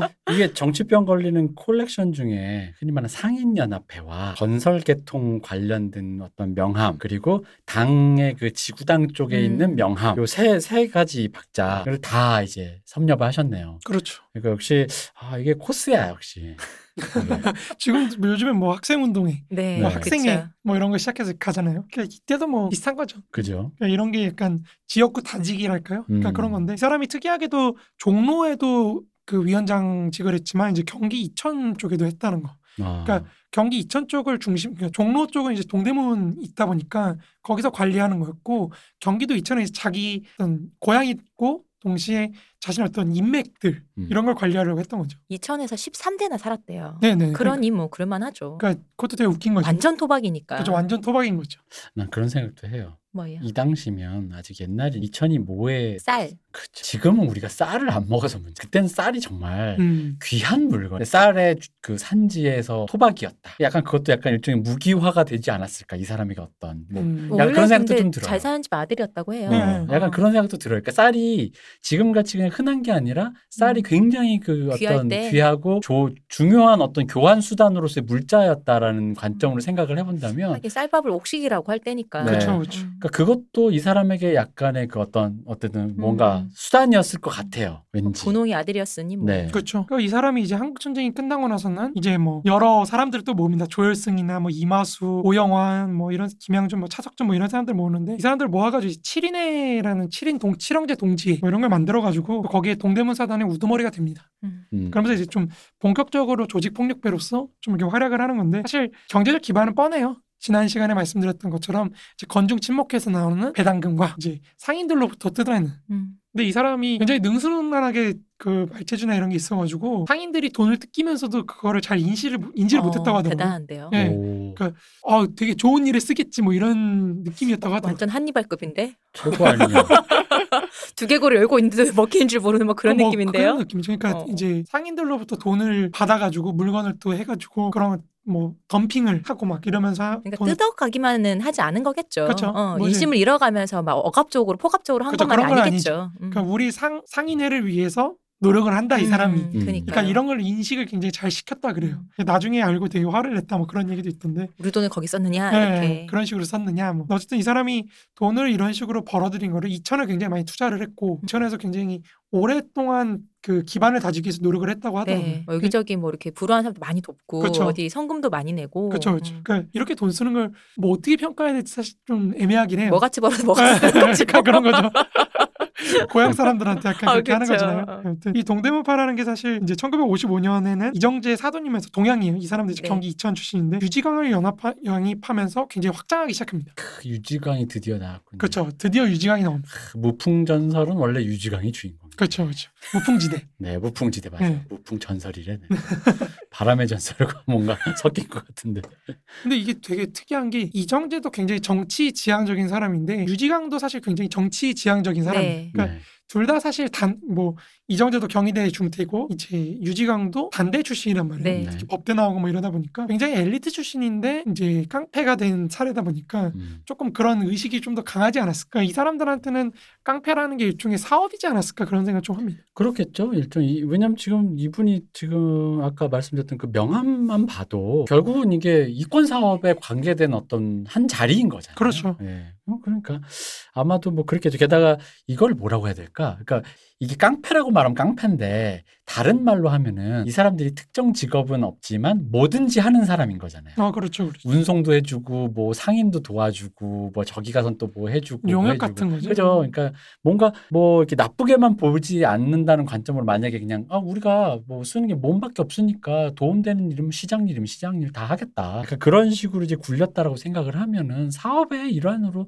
충분히 볼 수 있고 근데 그 규모가 또 엄청 크고 그렇죠. 1만 네. 명이면 음. 군대죠, 뭐 거의. 어쨌든 이 이정재와 유, 유지강의 만남이라는 게 굉장히 의미가 있는 전환점이었다. 음, 그러니까 이 둘이 만나면서 이제 또 이정재가 이제 유지강, 최창수, 심종현 이 사람들과 함께 삼우회라는 걸 또 조직을 해요. 삼우 아 둘이 셋이니까 예, 예, 셋이니까 이, 이 조직에서 이제 점점 확장이 되고 이게 나중에는 또 뭐 홍영철이나 뭐 장영빈 이런 사람들 가입하면서 오후회가 되는데 다섯 벗. 그렇죠. 이 사람들 간에 또 논쟁이 이제 갈등이 있어가지고 나중에 또 문제가 됩니다. 뭐 어쨌든 이 오후회가 이제 어, 자, 저 궁금합니다. 지금 말씀하신 게 이정재, 유지광, 최창수, 심종현 등과 함께 3호인데 지금 말씀하신 건 4명이거든요. 아 그렇죠. 원래 누, 가 쩔입니까? 이정재가 빠져있던 어, 이정재가 빠져 있고 그쵸. 원래 유지광 그 유지강 셋이서 3호를 중심으로 한 예, 건데. 예, 그렇게 모였던 건데 그러면은 이정재가 들어가서 근데 이정재는 약간 어, 그 유지강하고 동일시돼 있던 거죠. 아. 그쪽 사돈이고 하니까 그러니까 음. 아. 같이 이렇게 쳤던 거고 머릿수로도 안 차죠. 뭐, 뭐 그런 건 아니고 이제 감장가. 이제 약간 유지강이 약간 독자적인 그런 음. 인물이 될 수 있는 사람이다 보니까 음, 그러니까 유지강은 이제 뭐 무풍지대도 그렇고 계속 나오지만 자기도 정치인이 되고 싶었다라는 음. 얘기를 하는 사람이다 보니까 네. 그러니까 이정재하고도 약간 동지적인 거죠. 동지적 음. 관계인 거죠. 아, 왜냐면 우리가 이렇게 개업을 해야 이름을 되는데 이렇게 이름을 지었는데 네 명이니까 누구야? 누, 누가 누가 배제된 걸까? 그래서 나중에 이 오후회가 네. 이제 그 유명한 이제 화랑 동지가 되는데 요게 이제 좀 웃기죠. 화랑 동지. 그러니까 유지강이가 나중에 그 감옥에 네. 갔다가 화랑색인가 뭐 그런 책을 읽고 감명을 받아서. 예, 뭐 신비주의에 좀, 좀 이제 그런 거에 빠져가지고 이제 신라의 어떤 정기를 음. 자기가 실천을 해보겠다. 화랑이 왜 화랑인데 말도 안 되는 소리 하고 있네 진짜. 그러면서 이제 화랑 동지회라는 걸 만들었는데 어, 배운 사람이 꽃화자 몰라. 어? 그쵸, 저 이렇게 외모가 그러니까요. 아무튼 이, 나, 이 화랑 동지가 나중에 혁- 혁명 재판에서 이제 좀 중요한 논점이 되는 음. 거죠. 그러니까 그걸 누가 만들었냐 네. 음. 거기에 따라 수계가 누구냐. 그렇죠 수기가 누구냐 음. 뭐 이래가지고 서로 미루고. 그렇죠. 서로 미루는데 이제 유지광이 이제 거기서 딱 멋있게 하죠. 내가 했어. 형님, 내가 한 거 알지 않소? 이마수 형님 이러면서 이제 자기를 죽여라. 음. 어, 우리 정재 형님은 죄가 없다. 뭐 이런 식으로 하는 건데. 이마수 아닌데? 이마수 나 이정재 간 건데 이마수는 그렇죠. 그랬죠. 그래서 이제 뭐 유지광만 살아나고 네. 나머지 둘은 죽는 이런 이것도 좀 재밌는 거죠. 아무튼 그렇게 되는 건데. 이게 결국 이순신 장군님 말씀 맞았네요. 그쵸, 생즉사 그렇죠. 사즉사. 그즉생. 근데 동대문파가 이제 이렇게 결성이 됐다는 거는 사실 그렇게 크게 중요한 건 아니고 제가 보기에 정말 중요한 거는 동대문파의 성격이거든요. 네. 그 동대문파는 기본적으로 정치적인 성격과 경제적인 성격을 모두 갖고 있거든요. 그 지난 시간에 말씀드렸다시피 김도환처럼 아예 정치 쪽으로 가버리면 상관이 없어요. 음. 내가 음. 깡패의 일- 일을 이제 안 하겠다 이렇게 하면 상관이 손 없는데 털겠다. 음. 그렇죠. 그러면. 손 털겠다 뭐 이러면 상관없고 또 아예 그러면 이화룡이나 이런 쪽처럼 어 나는 그럼 아예 그냥 깡패가 될래. 그렇죠 깡패가 되겠다 명동파처럼 이제 네. 음. 깡패로 가겠다 뭐 이렇게 가버리면 또 문제가 없습니다 그럼 우리가 분석하기가 편해요 음. 깡패인가 보지 음. 그렇게 하면 되는데 이 둘을 동시에 갖고 있다 보니까 굉장히 문제가 어려워지는 이거는 엄밀한 의미에서 조직폭력배라고 보기 좀 어렵거든요 음. 경제적인 이권을 추구하는 것도 아니고 그렇다고 해서 정치단체인 것도 아니고 이 중간자적인 존재 이게 굉장히 어렵다는 거죠 하긴 그렇긴 하겠네요. 이거 뭘 뭔가를 하긴 해야 되는데 식구는 또 많고 음. 그렇죠 이걸로 뭔가를 돌려야 되는데 사실 그렇긴 하겠네요. 이게 근데 그게 아 애매하네 진짜 생각. 그러다 보니까 이제 이 동대문파라는 건 기본적으로 정치적으로는 자유당을 뒷받침해주는 행동대장 역할을 해야 되고 경제적으로 이제 명동파나 이런 다른 초- 조직폭력배들과 계속해서 투쟁을 해야 되는 음. 네. 이제 이 두 가지 방면을 우리가 봐야지 좀 이 이정재의 어떤 삶에 대해서 좀 얘기를 할 수 있다는 거죠. 어, 이정재 삶 되게 약간 좀 갑자기 이 얘기 들으니까 이게 되게 딱하네요. 그러니까 위, 위로는 정치인한테 부름받고 그렇죠. 내려가선 또 삶의 투쟁을 또 해야 되는 거잖아요. 그렇죠, 그렇죠. 뭐 이 사람이 딱히 또 나랑 나 그- 내가 예를 들어 이 사람과 친하다고 자유당이랑 친하다고 영동파랑 멋이기 하는 걸 또 뭐 특별히 또 뭐 이렇게 뭐 그렇게 하는 건 또 아닌 거잖아요. 음, 그렇죠. 왜 안 해줬지? 섭섭한데. 아, 그래도 해줬죠. 뒤 많이 봐줬지. 많이 봐줬죠. 어, 많이 봐줬죠. 그렇게 아니. 나쁜 짓 많이 했는데. 아니 그래도요 명 이쯤이면 서울은 내 거 해줘야지. 나중에 그렇게 도와줬잖아요. 음, 뭐. 명동파 분쇄에 도움을 큰 도움 줬잖아요. 그렇죠, 그렇죠. 아니 그게 아니라 내가 그러니까 명동파랑 분쇄하는 이런 어떤 이런 일련의 행동이 하기 전에 아, 그게 그냥- 또 못 해주지 그거는. 형님이 좀 어떻게 그건 너네가 알아서 하고. 예. 그건 깡패 새끼들 뭐 그러니까. 이렇게 되는 거죠. 어. 어. 디 그렇기 그치. 때문에 형님이 좀 이렇게 좀 청소를 딱 예, 이렇게 어디 높은 데 그냥, 계신 분들이 어? 거기까지 신경을 쓰나. 감이 어. 어디서? 어? 대치동 학원간 네가 먹어라 뭐 약간 이런 거 해주시면 제가 얼마나 삶이 좀 윤택해졌겠습니까 이런 얘기죠. 근데 이게 참 웃긴 것 같으니까 어차피 저 사람이 필요해서 쓰는 거잖아요. 네. 근데 그렇게 멸시를 하고 음. 사람을 음. 그러니까 이런 것도 좀 좀 웃긴 것 같아요. 그러니까 이쪽에서 위에서 보기엔 깡패 새끼인 거고 그렇죠. 이쪽에서 보기엔 그래도 저분 저 형님이 좀 배우시고 음. 뭔가 좀 네, 있어 보이는 그런 형님인 거고 존재가 진짜 애매한 거죠. 그렇죠. 어, 이정재가. 그래서 정말로 더 정신이 되고 싶었을 것 같아. 저도 그렇게 생각이 들어요. 어, 그래서. 자기의 어떤 그거를 세탁을 하는 거죠. 음. 네. 그러니까 우리 한국이 좀 저는 좀 안 좋게 보는 건데, 그러니까 내가 사회에 나가서 뭘 하는 건 사실 내가 사회에 나가서 어떤 경력을 쌓는 걸 그렇게 중요하게 생각 안 하잖아요. 음. 그러니까 예를 들어 내가 어떤 업- 어떤 사업에서 뭐 분야에서 경력을 쌓아 전문가가 됐다 그래서 전문가라고 그렇게 또 보지는 않고 돈을 많이 벌어요. 그렇죠 돈을 많이 벌어야 되거나 네. 아니면 TV에 내- 나오든가. 내 학벌이나 그쵸. 뭐 이런 처음 맞아요. 시작 시- 출신 성분을 좀 많이 따지다 보니까 깡패 새끼라는 어떤 꼬리표 요거를 음. 떼기 떼고 싶었지 음. 않았을까 그러니까 그런 생각도 좀 듭니다. 왕우장사의 씨가 따로 있느냐. 아, 뭐 그렇죠. 어, 그런 생각이 들었을 것 같아요. 그렇죠. 그 옛날에 제가 보내드렸던 다큐에서 그 얘기가 나 이동희 이동희 씨가 네. 그 이승만 박사 그거 사실 그 노인네 하나 없애는 거 우리가 일도 아니었는데 어, 음. 맞아. 아, 진짜 없애려고만 하면 그냥 음. 하루아침에 그냥 없애버릴 수도 있는데 그 사람이 갖고 있는 명분 이런 걸 우리가 존중해서 이렇게 했는데 우리를 그렇게 음. 깡패 취급을 하니까 굉장히 섭섭했다 음. 뭐 그런 말씀 하셨잖아요 그런 거 같아요 어디 프린스가 어려줄 줄 알았어? 어? 말도 안 되는 소리. 그쵸 그러니까 그것도 이승만도 되게 웃긴 거예요 사실은 조선을 그렇게 싫어하면서도 한편으로는 또 나는 왕자 음. 그 심지어 사석에서는 짐이라는 막 표현을 썼다고 음. 하잖아요 조선과 신분제는 다른 거예요. 네, 그거는 원래부터 어, 있던 거고 어, 조선은 타파해야 될 어떤 나라가 됐으니까. 그러니까 조선을 타파해야 될 나라라는 게 사실은 신분제니까 타파하려고 하는 거죠 그 사람 그렇게 생각 안 한 거지. 네. 아니 근데 사실 이승만 씨가 살아 있을 때 성장기를 생각을 해보면. 음. 그러니까 그런 의식을 이렇게 쉽게 떨치기는 쉽지 그렇죠. 않았을 쉽지 거예요. 않죠. 그 시대 사람이 요즘 사람과는 상- 사고방식이 좀 달랐을 거예요. 예. 음. 어쨌든 미국을 보고도 그런 얘기를 한다는 게 좀 재밌다는 거죠 미국에서 그렇게 오래 살고 음. 미국에서도 그렇게 그 계급과 그 신분을 보셨나 보죠. 아, 뭐, 그건 뭐, 뭐. 어, 인종차별하는 거 피부색에 따른 보면서 음. 그렇죠. 어, 뭐. 그런 걸 보셨나 보죠. 그래서 개인적으로는 이승만이 뉴딜을 어떻게 평가하는지가 되게 궁금한데 음. 그- 그거에 대한 연구가 거의 없어가지고 거의 없다가 아니고 없죠. 음. 없다 보니까 루즈벨트나 이런 사람에 대해서 어떻게 생각했는지가 좀 궁금한데 앞으로 좀 연구가 많이 됐으면 음. 좋겠습니다. 이 동대문파라는 집단이 갖고 있는 성격이나 정치적 성격, 경제적 성격 둘 다 갖고 있는 거거든요. 네. 그럼 먼저 이제 경제적 성격. 그러니까 명동파와의 대결을 했던 동대문파의 경제적인 성격을 한번 보고 그거에 기반해서 그럼 정치적 성격, 성격은 또 어땠는지 요거까지 가면은 그까지 갈 수 있을까요? 아니 아, 그 경제적 성격까지만 하면 네, 끝나지 않을까 네, 네. 그럼 이제 먼저 동대문파하고 대결을 했던 명동파를 먼저 살펴보자면 네. 명동파는 기본적으로 평양 출신의 이화룡이 명동의 시공간이라는 곳도 이- 있는데 여기를 중심으로 해서 어, 형성한 조직과 이제 명동 중앙극장 그러니까 이, 이 당시에는 대부분 극장이나 네. 이제 좀 술집 그쵸, 조금 잘 큰 나가는 술집 그쵸, 그쵸. 그런 데를 중심으로 이제 음. 이제 새가 형성된 거죠. 하- 한량들이다 보니까 몰릴 데가 이제 아, 그쵸. 그쪽밖에 없는 거죠. 왜냐면 한량들이 어디 가서 술이라도 얻어먹고 또 이제 둘째로 이제 보호 음. 보험이나 이런 거, 한량이나 이런 게 이제 보디가드 역할이나 이런 거 하려고 하면은 이제 그쪽이 제일 확실한 거죠. 네. 이제 극장가에서 돈 주고 뭐 이렇게 해주고 뭐 술집에서도 이제 술 이렇게 처리해 줘라 음. 뭐 이런 거 하는 거 같다 보니까 이제 그쪽을 이제 많이 하는데 이제 명동극장, 명동중앙극장 이제 정팔이 이제 중심이 돼 있었고 정팔. 예 정팔이 이화룡 이제 명동 시공 네. 정팔의예요. 예 정팔이 음, 아니 음. 이름이 정팔이에요. 정팔인 예, 거죠. 정팔. 두 글자인 거죠. 네네네. 그러니까 정팔이란 사람의 조직이 합쳐지게 된 거죠. 그렇죠. 두 개의 조직이 합쳐지게 된 음. 건데 이 이화룡이라는 사람이 재밌죠. 이화룡의 조카가 누군지 아세요? 누구예요? 그 오원철이라는 사람. 음. 오원철이 누구냐면 음. 혹시 아세요? 누군지 아세요? 했는데 들었는데 모르니까 되게 당황스럽고요. 그래서 오원철이 이제 경제개발 네. 계획을 세웠던 음. 이제 박정희 때. 네네. 아, 예, 예, 예. 예. 굉장히 중요. 한국형 경제 건설 과정이라는 책을 쓰셨죠. 음. 일곱 권인데 절반입니다. 아, 또 어딥니까? 각성해 어딥니까? 아마 뭐 개인적으로 만드신 각성합시다. 아, 그러니까 개인적으로 만드신 연구소인 것 같은데 아무튼 그게 이제 한국 그 경제사 연구에서는 굉장히 중요한 사료집입니다. 일종의. 음. 근데 절판이 됐다고요? 개인이 그쵸. 만들었으면 그럴만 더 하죠. 뭐 네. 아, 이제 빠져서 나와도 안 돼. 네. 이제 원철 장관이 이제 지금 사- 살아계신가요? 아무튼 잘 모르겠는데 그분이 이제 박정희 시기에 대해서 회고를 하시면서 이제 거기 남겨주고 싶은 얘기들 음. 뭐 이런 걸 쓰신 건데 정말 재밌는 책입니다. 사실 저는 그게 왜 필독서가 아닌지 잘 모르겠는데 음. 그 책을 읽으면 잠을 못 이룹니다.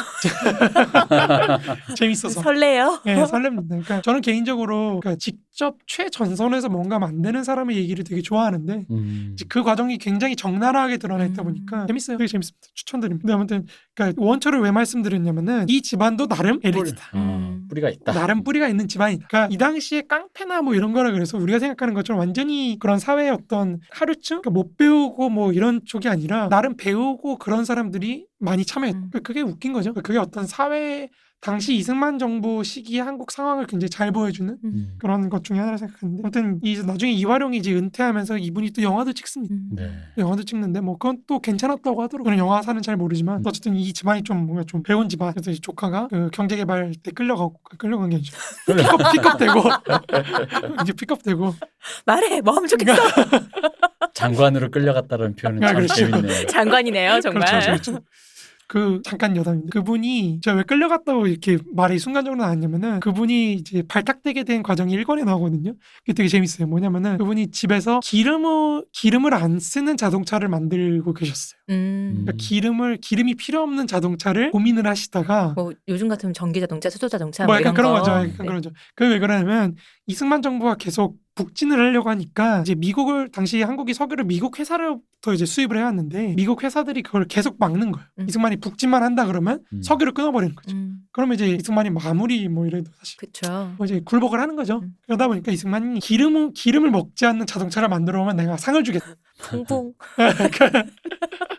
이런 방을 내걸다 보니까 그거를 고민하고 있는데 갑자기 이제 4.19가 터지고 음. 갑자기 5.16이 터지고 이러다 보니까 이 양반이 그거 개발하고 있다가 갑자기 어느 날 중앙정부에서 사람이 와가지고 따라오시오 이래가지고 이제 뭐, 뭐 끌려갔다는 끌려가긴 한 게 많네요. 뭐 약간 그런 네. 일화 때문에 약간 제가 순간적으로 끌려갔다고 말씀드린 것 같아요. 아무튼 이 명동파가 이제 어쨌든 그 제가 지난 시간에 말씀드렸던 것처럼 이제 이북에서 내려온 사람 네. 이제 그 사람 서- 이제 서청 서북 청년단으로 이제 나중에 수렴하게 되는 그쪽까지 뿌리가 있는 거죠. 네. 여기까지 참여했던 사람들이 계속해서 이북 그 청년들을 중심으로 단체를 만들어서 뭐 압록강 동지회나 뭐 이런 거 우리가 알고 있는 그 시라소니 이성순 씨도 음. 네. 이 압록강 동지회하고 굉장히 긴밀하게 연결되어 있는 네네. 사람들이죠. 이 사람들이 그 이북 출신들이 이것도 조금 여담인데 한국사에서 사실 이북 출신들이 차지하는 비중이 굉장히 큽니다. 음. 그러니까 이북 출신들이 뭐 상공업뿐만 아니라 지적인 면이나 이런 쪽도 많이 좀 이끌고 갔는데 그거를 이제 조선시대로 조금 소급을 하면은 남부 쪽들은 이제 좀 신분제가 강고하다 네. 보니까 네. 이제 그런 게 좀 안 되고 좀 보다 평등하고 좀 상공업이 발달했던 북쪽이 좀 이렇게 되는 건데 네, 그런 게 좀 재밌는 거죠. 음. 그래서 명동 지역을 중심으로 형성됐던 이 명동파는 이정재가 이끄는 동대문파하고 이제 사실 출신 성분이나 조직이 완전히 달라요. 그러니까 왜 제가 아까 그걸 말씀드렸냐면은 그 신분제 이북하고 네. 좀 다르다는 걸 말씀드렸냐면은 확실히 이북 출신들은 좀 더 좀 대등한 게 있어. 요 좀 더 평등한 음. 관계를 평등하고 유지하는 거죠. 서로 이제 좀 이렇게 있는데 이정재는 굉장히 거의 군대처럼 다뤄. 음. 굉장히 위계적이고 그러니까 자주 드는 대표적인 예로 이제 유지강이 드는 것 중에 담배. 음. 형님 이제- 앞에 담배 못 피고 그렇죠. 형님 앞에서 담배 피고 담배 끄고 줄 서고 뭐 이렇게 하는데 동대문 이제 명동파는 그 앞에서 담배 피고 음. 맞담배 하고 형님 뭐 이러면서 이렇게 하고 불이수 그렇죠. 약간 약간 그렇게 했다는 건데 그러다 보니까 이 두 집단 간에도 사실 문화가 다르고 음. 지향하는 바도 좀 다르고 이러다 보니까 둘이 조금 이제 뭐 하나 계기가 주어지면은 충돌할 여지가 굉장히 컸던 거죠. 음. 네. 그러니까 남북의 갈등이라고 하긴 조금 애매하고 애매하긴 하지만 네. 어쨌든 그런 문화적인 출신적인 차이들이 굉장히 갈등으로 번질 가능성이 굉장히 높았다 뭐 이런 거죠. 지금 생각하면 명동이랑 동, 동대문이 그렇게 멀지가 않은데 그 그쵸. 사이에 만 명이나 조직이 저쪽에 있었다라는 게 되게 믿기지가 않아요. 다 합쳐서 서울에 만 명의 음. 서울을 왜 석권한 하나의 조직이 있는데 그쵸. 대형 조직이 그게 만 명이라도 음. 많은데 어 근데 동대문파에 뭐 그러고 이게 약간 지금 생각하면 서울 지리를 생각했을 때 아니 뭐지라는 생각이 들었어요. 아, 음. 그런 식으로 해서 서울을 다 석- 장악했던 게 아닐까 이름만 동대문파지 뭐 그렇죠. 음. 근데 이제 싸움은 저쪽이 좀 더 잘했다 그래. 요 명동파가 네 명동파가. 그러니까 뭐 왜 그런지 모르는데 이북 출신들이 뭐 싸움을 잘한다 그 얘기가 계속 나오더라고요. 원래 조선 시대부터 무장을 찾을 거면은 아, 뭐 그- 아, 네, 아, 이북으로 뭐. 가자고 하는 그쵸, 그 뭐 도 몇 개 그쪽 한개 아, 아. 그쪽으로 가라 뭐 이런 얘기가 있잖아요. 어. 자연이 험해서 그럴까요? 뭐 그럴 음. 수도 있고요. 뭐 그럴 수도 그리고 계속해서 그쪽은 그 외세와 계속 맞부딪히잖아요. 음. 계속 싸워야 돼 여진족이나 싸워야 되다 보니까 그런 것도 있지 않을까 싶어요. 뭐 그래서 조선왕조 실록에도 계속 나오는 얘기인데요. 그 호전적이다. 이런 어, 얘기. 호전적이나 그리고 되게 조선왕조 중앙정부가 저 이북을 차별을 많이 하잖아요. 네. 그것 중에 하나가 저기는 양반이 없다는 거예요. 음. 양반 사족이 없다 보니까 노비가 음. 없고 음. 양반 사족이 없으니까 이제 반란을 일으키기가 쉽다. 음. 뭐 이런 얘기가 계속 나오거든요. 그러니까 양반이라는 게 그러니까 노예를 거느리면 거느리고 뭐 착취했다 이런 의미도 있지만 당시 그 조선 왕조의 지배 이데올로기를 뒷받침하는 지방의 어떤 세력들이었다. 네. 요게 더 중요한 거죠. 음. 남부는 그게 됐는데 북부는 그게 안 돼서 북부를 굉장히 견제를 많이 했다. 뭐 이런 게 있는 거죠. 근데 그렇죠. 이게 싸움을 잘했다라는 얘기는 사실 그런 건 있냐면은 저도 이제 들은 얘기인데 이게 이제 예를 들어 법이 아예 없어. 그러니까 내가 얘를 죽여도 돼. 완전 무슨 거- 검사들끼리 결투야. 옛날 무슨 음. 기사들끼리 명예 결투야. 이런 게 아니면 죽이는 거는 일단 우리끼리 예를 들어 명동파랑 동대문파랑 붙었는데 누가 죽었어. 그럼 일단 우리는 둘째치고 우리는 딸려가게 돼 있잖아요. 음. 정부에게, 네. 국가에게. 근데 그러면은 죽기 바로 직전까지의 상태를 그 간, 가늠할 수 있는 깡이 깡 있잖아. 깡. 깜 아니고 깜도 있고 깡도 있고 어, 어. 내가 음. 죽 내가 죽기 직전까지 달 근데 이게 사람이 아, 싸워 보시면 어렸을 때 애들끼리 싸워 보면 왜 맘약해서 전력으로 못 때리는 애가 그러니까 있어요 아, 그쵸. 때리려다가 멈칫한 애가 음. 있고 그냥 막 그냥 막 하는 이제 기세로 싸울 때 음. 이제 그 차이인데 그게 국가라는 기관이 일단 위에 있는 근대에서 그 옛날 검사들처럼 뭐 살인해도 상관없다 이런 게 아닌 상태에서는 결국은 그 그 감, 깡이자 깜이죠. 음. 그 깜이 있는 쪽인데 아마 그게 아마 그쪽이 굉장히 그런 뭔가 유, 음. 전이든 어떤 전통적으로 그 정도의 기세, 기세가 아마 있었던 거 아닌가 싶은 거죠. 국가가 계속 있는 상태에서 여기 정도까지. 어쨌든 근데 어쨌든 왜냐면 같은 조선에 있던 음, 음, 곳인데 어, 근데 그렇게까지 차이가 날 일이냐 싶은. 근데 말씀하신 거 보면 북쪽에 그러니까 그런 사료들이 너무 많으니까 맞아요. 북한 사람들 그, 그 20세기 초에 있었던 외국인 사료들 보면은 그 한복이나 이런 함경도나 뭐 이런 쪽 보면은 뭐라 그러면 아시아의 게르마니 음. 뭐 이런 표현 많이 쓰거든요. 음. 그러니까 너무 등치가 크고 음. 막 이러다 월등히 크고 이러니까 뭐 아시아의 게르마니 음. 뭐 이런 얘기 표현을 막 나오는데 그런 표현이 막 한국에 나와요. 아시아 게르만도 있고 막 음. 대구는 아시아 모스크바고 그러니까 그그 말 되게 유명하잖아요. 일본 사람들이 되게 당황했던 게 우생학적으로 설명이 안 되는 게 음, 지배자인 일본이 더 작으니까. 그쵸 음. 조선인보다 더 작으니까 너네는 이제 육체적 노동을 하기 위해서 태어났다 어 커졌다. 아. 우리보다 큰 거다. 우리는 정신 노동하느라고 약간 이런 논리로 하는데 그 원래 반대거든요. 왜냐면 그 유럽인들은 등치가 크잖아요. 네. 그 동남아나 이런 쪽에 갔을 때 그 큰 등치를 이제 지배 이데, 이데올로기로 이제 우리가 음, 훨씬 더 그쵸. 육체적으로 우월하다. 어, 우월한 종족이니까 너네를 지배하는 거다 이렇게 음. 됐는데 뭐 우월한 종족이라 해놓고 이제 원주민들한테 쥐어 터지고 뭐 이러고 아무튼 근데 이제 여기서 좀 바뀌는 건데 근데 지금은 반대죠. 음. 이제 북한 지도부가 너무 많이 굶겨나가지고 네. 키가 거의 뭐 인종이 다를 정도로 차이가 나버리다 네, 보니까 평균 키 다른 게 차이가 많이 어 나니까. 그러면 사- 그 현빈 그 사랑의 불시착 그거 그거 아, 아니에요? 아니죠. 조작 조작 아니, 음. 거기는 역사 그 조작? 군 장교 출신으로서 그렇죠, 장교 꾸준히 출- 잘 그렇죠. 먹었는 거지. 아 그치. 맞다 그 지도부지, 아니, 지도부지 그래, 지도부지. 지도부니까. 아, 맞다 맞다 아버지가 그 되게 그거지 네, 그게 아, 그 고위층이잖아요. 음. 그럼. 예, 또 그러네요 갑자기 서울 퍼지네. 삼시세끼 음. 고기 먹으면 그렇게 되는 거예요. 현비는 아. 맞듭니다 네.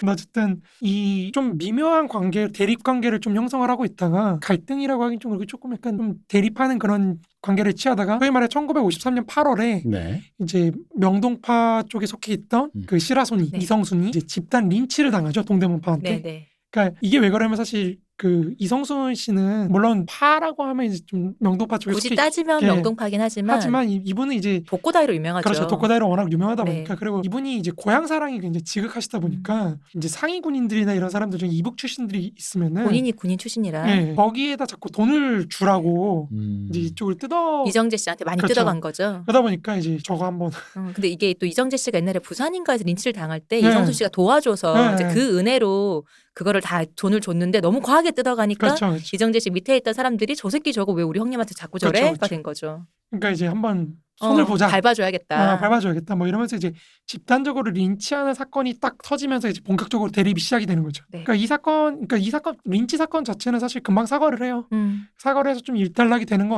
같지만 이제 계속 어쨌든 조시가 있는 거죠. 그렇죠. 그러니까 경계를 설정해 놓고 여기 넘어오지 마라고 하긴 하는데 음. 뭐 그쪽은 명동파, 이쪽은 동대문 뭐 이렇게 경계를 설정하긴 하는데 사실 그게 잘 안 되고 이제 55년, 57년, 58년 세 차례나 정면으로 충돌을 하면서 이제 본격적으로 대립이 시작되다가 명동파가 이제 국가 권력의 이제 등을 업은 예, 음. 동대문파에게 동해파 한번 쓸리면서 네. 이제 끝나는데 사실 이사 그렇게 쓸려나간 과정을 명동파 쪽 사람들은 운이 좋았다고 생각해. 음. 그러니까 무슨 말이냐면 나중을 생각해 보면 어, 그렇죠. 네, 그러니까 우리는 그때 쓸려나가서 네, 안 죽었다. 어, 큰 그거 아, 없이 큰 그거 없이 우리는 박정희 때까지 어. 잘 살았다 이렇게 되는 거고 그쪽은 이제 국가 권력을 한번 등에 업었다가 국가 권력과 함께 이제 쓸려나가는 이빨 사람 일이 몰라요 진짜. 그렇죠, 그렇죠. 음, 뭐 그런 얘기를 되게 많이 하더라고요. 1955년 6월에 이제 공대문파의 유지강을 중심으로 아까 사모회를 결성했다고 말씀드렸잖아요. 이제 종로 연, 연합파가 되는데 이 즉, 그러니까 유지강은 사실 동대문파도 명동파도 아닌 좀 독자적인 그런 자기만의 기반 이런 걸 좀 만들려고 했던 사람이다 보니까 이 사람도 정치를 하려다 보니까 좀 자기 기반을 만들려고 계속 노력을 하거든요. 음. 그러니까 이 사모회를 중심으로 계속 뭐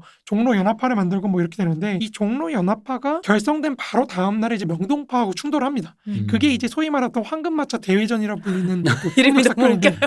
네.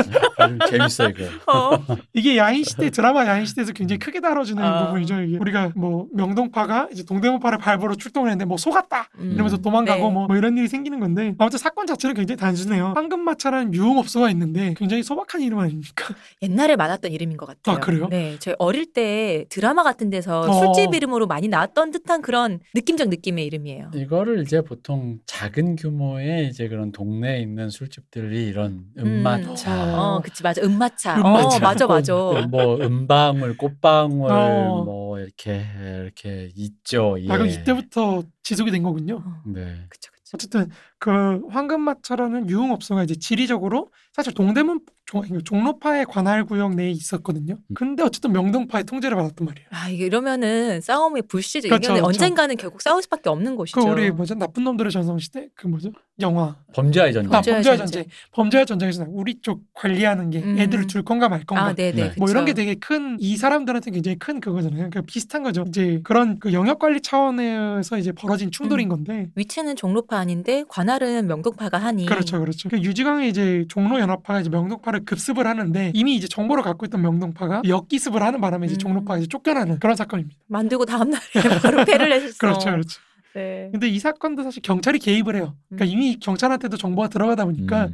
다 알죠. 모르겠 모를 리는 없다고 생각해요. 저는 개인적으로. 그러니까 특히 한국처럼 국가가 강한 나라에서 그죠. 폭력배들이 집단적으로 움직이는 걸 모른다? 음. 요거는 좀 말이 안 된다고 생각해 음. 개인적으로. 음. 어쨌든 경찰이 이제 중재를 해서 이제 명동파하고 종로파가 화해를 하는 걸로 하고 이제 2년 동안 휴전을 하는 거죠. 근데 이제 2년도 안 못 가죠. 또또 금방 터집니다. 이제 1957년 10월에 다시 한번 또 이제 정면으로 음. 딱 2년 조금 될락 말락할 때 바로 터집니다. 그러니까 이 두 개파가 다시 한번 붙게 되는데 1955년을 기점으로 이제 지난 시간에 말씀드렸다시피 건중 친목회가 이제 이름을 바꿔요. 네. 대한 실업협회로. 그렇죠. 대한 실업협회로 바꾸고 이제 김두한, 이정재, 이화룡 그러니까 봉대문파와 이제 옛날 김두한파와 이제 지금 명동파 명동파 전부 다 다 이제 음. 고문으로 그렇죠. 모신 거죠. 고문을 모시는 거죠. 그러니까 그런 의미에서 이 건중 친목회라는 게 정말 폭력 주식회사 같은 음. 어떤 모두가 모여 있으니 그 모두가 모여서 우리 어떤 우리들이 그래도 지분을 나눠 드립니다. 그렇죠. 지분을 얻기 위해서 모여 모일 수밖에 없는 그런 곳이었는데 여기서 이제 이화룡이 사실 홍영철이 홍영철이라는 그 대한실업협회 회장 그- 그 회장한테 이제 좀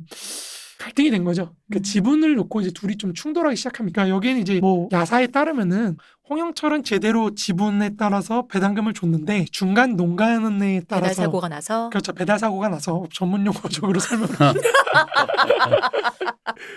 그지. 요게 이제 그 배달 사고가 나가지고 이제 이화룡이 근데 그걸 모르고 음. 계속 홍영철을 원망하다가 음. 이제 독자적으로 그럼 나도 이제 배당금을 받는 통로를 따로 갖겠다. 음. 내가 관리하겠다. 너한테 커미션을 이게 주니까 커미션이 자꾸 너무 크다. 이래가지고 독자적으로 이제 길을 개척을 하려 그러니까 여기서 이제 갈등이 터지는 거죠. 요거를 보고 있던 동대문파의 이정재가 치고 들어오는 거죠 이제. 음. 어 홍영철 선생 선배 그 이화룡 씨하고 붙지 마. 우리한테 오십시오. 저 배신자야. 어 배신자 저거 아. 어. 그거 뭐 몇 푼 고마운 줄 된다고 모르고. 어, 몇 푼 된다고 나 배당금도 안 받아 우리 홍 선생님 이렇게 열심히 어. 힘들게 일하시는데 아유 고생하시는데 어. 넣어드려야지 넣어줘 넣어줘 저는 안 줘도 된다며. 어 난 필요 없어요 음. 돈이 무엇이에요? 아유 돈 필요 없지 뭐 이렇게 되는 거죠 그러면서 이제 홍영철이 이제 동대문파 쪽으로 기울기 시작합니다 음. 그러니까 그러니까 이제 폭력 사태가 다시 한 번 일어나는 거죠. 그러니까 여기는 약간 정치적인 배경도 있는데 당시 이제 자유당 부총재였던 이기붕이 이제 어, 이화룡을 계속해서 영입을 하려고 했어요. 음. 그러니까- 자기 아, 아랫사람으로요. 그렇죠, 그렇죠. 그러니까 사실 이정 네,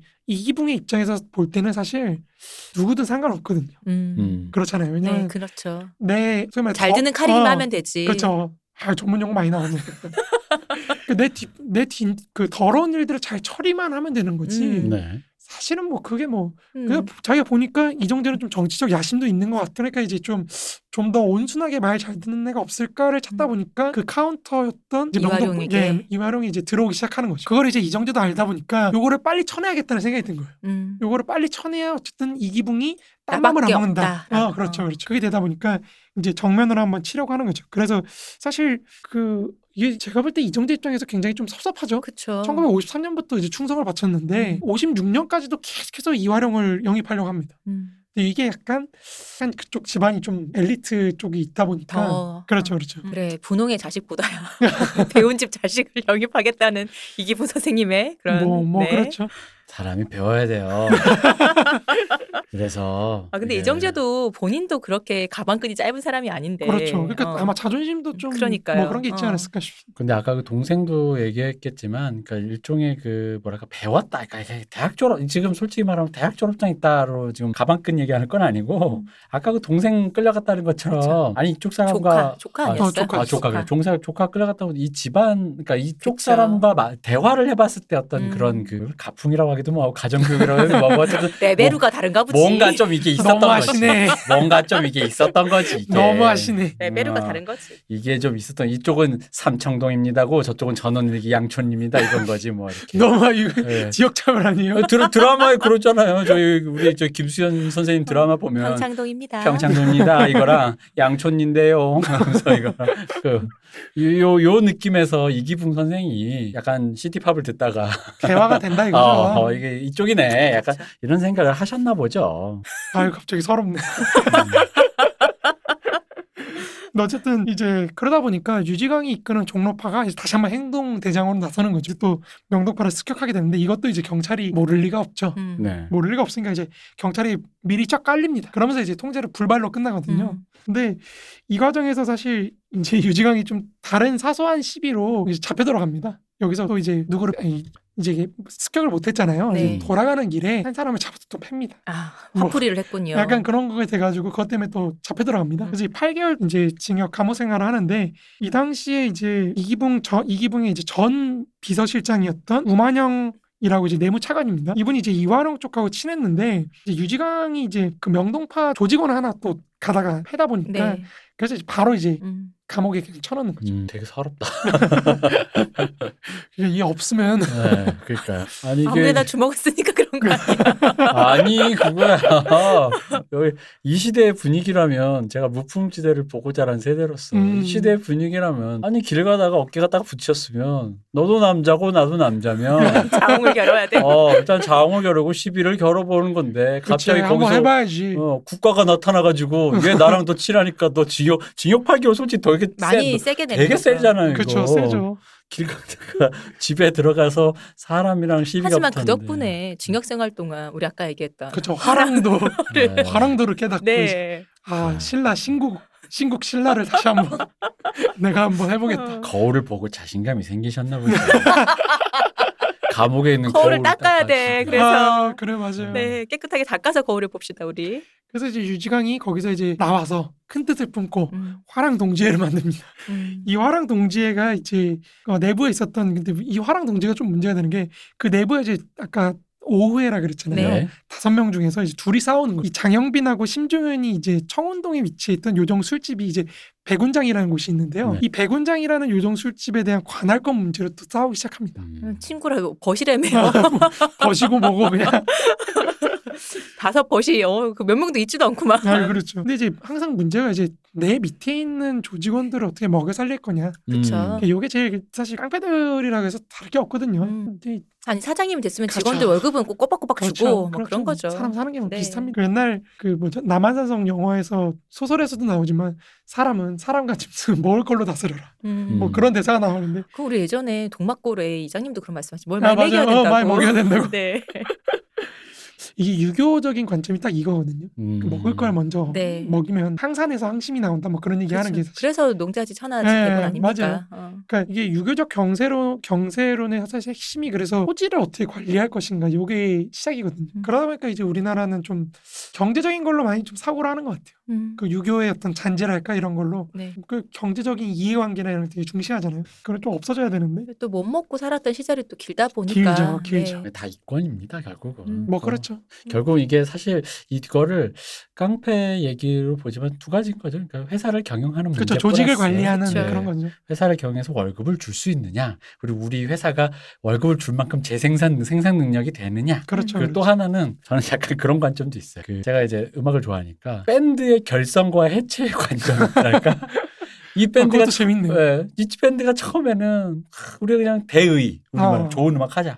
갑자기 돈을 너무 어, 많이 그쵸. 벌었어. 갑자기 음- 유명해져서. 갑자기 돈을 많이 벌었어. 그리고 그 밴드 구성원 중에 누군가가 이게 다 나 때문이야. 음. 음. 어 이게 다 나 때문인 것 같아. 이- 너 어. 내가 인기가 많아서. 아, 아, 아, 너넌 한 거 없어. 뭐 이런 아, 거 그런 있잖아. 문제로 싸우나요? 어 그럼요. 아, 그럼요. 지분을 어, 누가 더 많이 갖고 갈 지분을- 것이냐. 어. 예를 들면 보통 보컬이 제일 인기가 많잖아요. 뭐 남자들로만 이뤄졌다 쳐도 난 보컬이고 얘는 드럼 치는데도 뒤에 있어도 너무 얼굴도 안 보이는 것 같고 나를 사람들이 많이 좋아해줘. 그럼 이거 사실 엠분을로 하는 거 맞아? 라는 생각이 들겠죠. 사람이라면. 음. 뭐 그런 거죠. 뭐 그래서 이제 뭐 그런 마치 밴드가 이게 뭔가 이거저거 이렇게 되는 것 같은 느낌이야. 왜냐면 오후에 삼후에 이러면서 음. 형 동생 하면서 만났다가 또 이게 뭐가 갈리면서 하는 거 보니까 그 밴드의 이 해체 결성 해체와 사업자의 그 어떤 경영 요거를 합쳐놓은 것 같은 그런 느낌의 얘기처럼 음. 보이는. 아이고 참 별것도 아닌 거라고 생각이 들면서도 한편으로 굉장히 사실 그럼요. 중요한 문제죠. 자존심이고 뭐고 다 걸린 거잖아요. 그죠 자존심 그러니까 그래서 제가 밴드 네. 그거 하는 거예요. 네. 밴드라는 건 사실 돈 문제도 있지만 그 결국 마지막에 자존심인 그쵸, 거거든요. 넌 이게. 뒤에서 드럼이나 쳐. 나는 앞에서 음. 춤추고 노래하고 얼굴도 봤는데 그런 거 있잖아. 그런 거. 이게 참 사람이 그렇게 생각하면 좀 단순하기도 한데 음. 그래서 또 어렵다니까요. 그쵸, 그렇죠. 맞아요. 네. 그래서 트로피 줄 때 밴드 구성원만큼 줘야 되는 거예요. 맞아요. 한 개만 주면 어, 안 돼. 한 개만 어. 주면 안 돼요. 누구네 집에 놔둘 건데 어, 어. 그럼요. 우리 연습실도 없는데 그래버리면. 그래 혹시 마- 나중에 파했을 때 누가 가져갈 건데 이거 음, 아 그렇죠. 그런 게 되게 네. 그럼요. 머릿수로 줘야 됩니다. 참 참 어려워요. 그런 거 보면. 음. 아무튼 이 화랑 동지의 내부에서 장영빈하고 심정은 이제 싸우기 시작하는데 백운장이라는 술집을 두고 술집의 관랑 술집의 관할권? 관할권 문제를 두고 대립하게 되는데 장영빈이 이끄는 이제 자기도 나름의 조직이 있으니까 이 광화문파가 심종현이 관할하던 백운장을 이제 급습을 해요. 음. 그때 이제 심종현이 이제 명동파 도움을 요청하는 거죠. 네. 도와줘. 뭐 이렇게 되면서 이제 명동파가 이제 도끼로 무장하라고 음. 살벌어져 여기서. 그만큼 사실 이화룡 쪽도 벼르고 벼렸다는 거죠. 음. 네. 뭐 두고 보자 음. 이러고 있다가 그러니까. 걸리기만 해봐라. 걸리기만 해봐라 이러고 있다가 도끼로 무장하고 이제 충정로 그래서 이제 동대문 바로 습격을 하는 거죠. 이게 소위 말하는 그 유명한 충정로 도끼 사건입니다. 네. 이게 3차 충돌입니다. 아, 이게 서울 이 시내에서 광화문, 명동, 동대문 멀지도 않아요. 멀지도 않아요. 뭐가 이렇게 어, 많아. 그렇죠. 그러니까. 근데 도끼를 들고 이제 음. 출동했다는 건 사실 한번 죽이겠다는 거거든요. 음. 그러니까 피해를 제가, 못 제가 그러니까 아까 그래서 그 이 사람들이 이렇게 느끼는 생각하는 깜이 이게 조금 더 호전 음. 더 더 아. 약간 나가 있다라는 거지. 세다 이거죠. 어, 예. 음. 어, 도끼까지 들고 올 줄은 몰랐어. 약간 이런 음. 느낌 있잖아요. 진- 그렇죠, 진짜 그렇죠. 작정을 했네라는 느낌도 아, 정도껏이어야지. 그치. 작정했을 때 뭘 손에 들, 들 것이냐. 아, 왜냐면 사심이냐 어, 도끼냐. 어. 범죄와 전쟁에서도 그러잖아요. 그 왜 저기 하정우 씨가 조진웅 씨한테 왜 불 좀 붙여봐라 했을 때 아, 맞아요. 그쵸. 그냥 병으로 깨는 건데 이제 그게 그 정도 수준에서 터는 거잖아요. 근데 예를 들어 도끼로. 도끼나 아니면 칼로 얼굴에다 거서 영원한 어. 상처를 만든다든가 너 이제 내 아래 거야 하면서 왜- 왜 그런 좀 더 더 나갈 수 있는 것들이 있단 말이지. 뭐 손가락 하나를 더 자르겠다든가 음. 손 손모가지를 잘라서 넌 아예 내 미치야 뭐 이렇게 이 병원으로 만들겠다. 어. 그러니까 이병헌을 만들. 그러니까 그게 이 사람이 어디까지를 감으로 상상을 하면서 거기 한데 이 도끼 들으면서 확실히 명동파가 지금 한 거잖아요. 그렇죠, 그렇죠. 그러니까 이쪽이 확실히 세다. 예, 그 감, 그 뭐라 그럴까 그 호전적인 감각이 음. 있는 거야 이게 지금. 근데 확실히 어떤 북한에서 직접적으로 전쟁이라고 하기엔 좀 공산당하고 이렇게 좀 티격태격 하다가 내려온 사람들이라서 좀 더 세지 않을까. 네 그런 게 있는 것 같아요. 저는 경찰이라는 게 엄연히 국가 조직이 존재하는데 아무리 깡패라 그래도 음. 저는 이 도끼는 이후- 숨길 수도 없잖아. 이- 천도끼 좀 작긴 합니다만. 네. 아, 그렇죠. 이 이후에도 우리가 물론 사시미가 등장하는 순간에도 음, 그렇죠. 그것도 그렇지만 그게 약간 그런 순간들이 상상을 초월하는 순간인 거 사시미 사실 등장했을 때도 깡패 그 계보에서 굉장히 충격적인 충격적이죠. 그렇죠. 사건이죠. 그렇죠. 맨주먹으로 싸우기로 어. 해놓고 그렇죠, 그렇죠. 이러- 연장을 챙겨. 이렇게까지라는 거. 그러니까 그게 그런 상상력의 범위를 살짝 그 뭐라 그러냐? 국, 그러니까 국가 권력이 있는 한도 내에서 상상력의 범위를 넘어가는 순간. 바로 제 생각엔 충정로 도끼 사건이라는 이름이 별도로 붙여진 것도 그런 느낌의 충격을 아마 사람들이 느꼈기 때문이라고 생각해요. 맞습니다. 바로 이 충정로 도끼 사건이 굉장히 사회적으로 네. 큰 충격을 이제 네. 불러일으킨 거 이승만한테까지 올라갔을 정도로 음. 그러니까 난리가 나죠. 그래서 이승만도 이제 담화를 내가지고 깡패 소탕 담화문을 냅니다. 네. 요거 다 박살내라. 음. 음. 그래가지고 여기서 이제 명동파가 완전히 쓸려내라. 음. 근데 웃긴 거는 이제 어쨌든 같이 동대문파도 같이 싸웠잖아요. 싸웠는데 네. 음. 동대문파는 이제 이 오를 기쁨을 받고 등에 업고 있잖아요. 그렇죠, 그렇죠. 아니 보호를 받고. 맨주먹으로 이렇게 저쪽은 도끼를 들고 지금 상해를 목표로 목적으로 맨주먹으로 우리는 동대문은 음, 그렇죠, 그렇죠. 네 그런 거죠. 뭐 봤어요. 아니 저기 맨주먹이 보세요. 언제 여보세요. 언제든지. 여보세요. 아, 그 시대에 사셨던 분이잖아요. 여보세요. 충정로 도끼 사건이라는 명명에서 이미 도끼를 드, 반대편이 뭘 들었다는 얘기가 안 나왔다라는 거. 어. 그러니까 반대편이 이거예요. 너무 미미해서 어. 과도라든지 이런 거 들어서 티가 안 아니, 나서 그럴 수 있지. 아니면 저기 뭐 이렇게 충정로 도끼 방패 사건이라든가 도끼방패. 방패를 들었다든가 도끼 수저 사건 수저로 대항했다든가 뭐 아니야 도끼만 나오잖아요. 맨주먹으로 잘못이 없어요. 근데 착하게 산 죄밖에. 생각해보면 없어요. 정말 무서울 것 같아. 요 그럼요. 도끼를 들고 나한테 온다는 음. 거는 정말 죽이겠다는 거잖아요. 네. 근데 도끼가 갖고 있는 그 이미지 있잖아요. 왜냐면 옛날 우리 또 우리 어릴 때 듣는 방공 교육 중에 그 판문점 도끼 만행 사건. 아, 그렇죠, 아, 그렇죠. 그렇죠, 맞아요. 그때 그때도 되게 도끼로, 어, 충격적이잖아요. 도끼로 사람을 라는 그런 게 있잖아요. 그것도 미군을? 음. 아, 맞아. 미군을. 그것도 미군을? 어, 근데 겁도 없지. 겁도 없지. 그- 그- 큰일 날 아니, 아니, 뻔했다 진짜 어, 그때 정말. 아니다. 생각해보니까 지금 이 말하면서 나 지금 무서운 거 느꼈어. 뭐요? 속으로 미군으리라 겁도 없지란 말 나의 마음의 이면에 그래 그냥 국군 죽이지. 아니. 약간 이런 이런 느낌이 있잖아. 이게 무슨 소리예요? 아니, 그건 아니고. 약간 아이거 나, 나, 나 나를 모별로 한 거죠. 그러니까 나같이 그냥 속절없이 이- 군대 2년 끌려 던져 맞고 겁도 없이 미군을이라는 말에는 미국의 뒷배와 음, 음. 2년 끌려가서 나 같은 애가 거기 있다가 도끼 맞았을 때 나의 뒷배의 그 존재 차이가 갑자기 느껴지면서 되게 허망하게 느껴졌어요. 지금 순간적으로. 약간 그런 생각이 들었어요. 그 이런 방식으로 이제 어쨌든 경제적인 경쟁을 경쟁 관계였던 경제적으로 경쟁 관계였던 공동 명동파는 이제 쓸려 내려갑니다. 네. 한 방에 그냥 싹 쓸려 내려가고 여기서부터 이제 좀 정치적으로 음. 뿐만 아니라 경제적으로도 동대문파의 전성시대가 음. 열리는 거죠. 세옹지마가 시작되는 거죠. 세옹지 맞아. 그렇죠. 우리가 길게 보면 세옹지마지만 음. 이때만 모르지 뭐. 음. 모르죠. 왜냐면 진짜 정치인이 됐을 수도 있잖아요. 네. 때는 호랑이 등에 탔다고 생각했겠죠. 음. 이제. 그쵸, 그쵸, 그쵸. 음. 자, 그래서 명동파가 쓸려 나갔다. 그렇죠. 명동파 이제 쓸려 나갔다.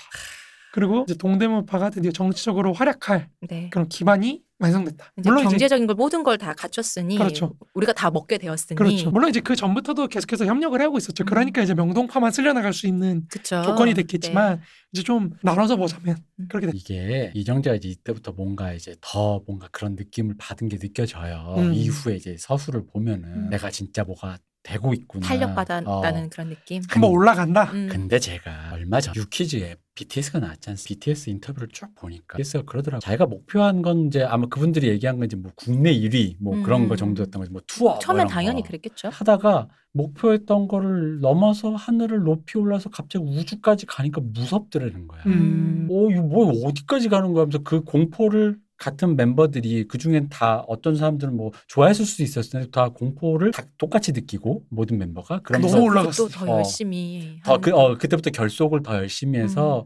이것이 이것은 이제 일종의 그 뭐 그렇게 표현 안 했지만 그분의 이제 말을 좀 요약해 보자면 이것은 주어진 거 이상의 어떤 보너스 라이프 같은 그러니까 더 감사하고 더 무언가를 해야 된다 약간 그런 식으로 말씀을 이렇게 되게 겸손하게 아, 대단하다, 진짜. 하시더라고요. 어, 좋은- 어. 그러니까 자기들이 너무 공포를 느꼈대요. 어, 그- 대단하다. 그래서 이것은 진짜 나의 내 그것 바깥의 영역이다라는 생각을 하셨다는데 그쵸 롯데월드 옥상까지 올라갈 줄 알았더니 대기권 밖으로 그치, 넘어간 그치, 적이 그런 있으니까. 어. 거죠. 그렇죠, 그렇죠. 서울 시내만 떨어지면 대충- 어떻게 되는 거야. 그러니까요. 그런 어.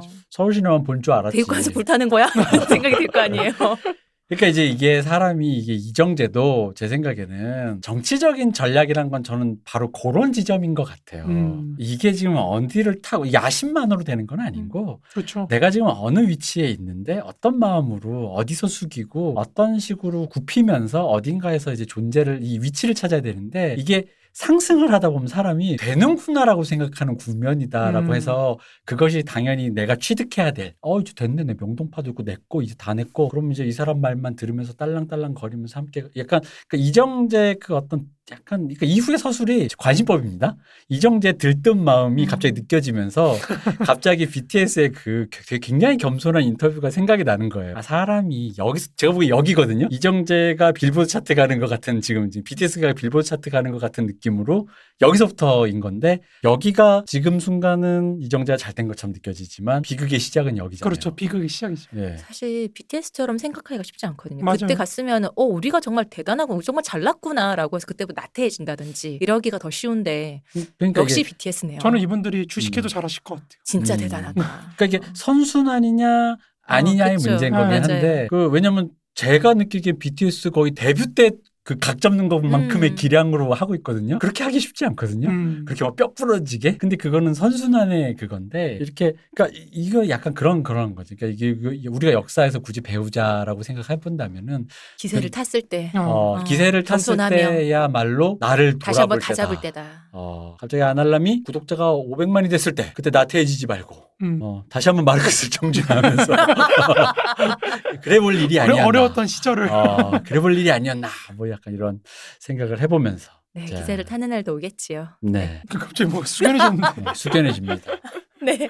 동대문파의 이권 다툼을 통한 경제적인 측면을 우리가 보았어요. 그렇죠. 명동파와의 그 이권 다툼을 통한 그럼 다음 시간에 정치적인 측면을 또 한번 보도록 하겠습니다. 그리고 몰락도 봐야죠. 그렇죠. 몰락이 제일 중요하죠. 네. 그 몰락이 갖고 있는 사, 어, 한국 사회에서의 의미 음, 단순히 몰락뿐 아니라 그렇죠. 그런 게 제일 중요한 거죠. 네. 무슨 의미예요? 그냥 남 잘 안 되는 게 꼬시고 재밌지.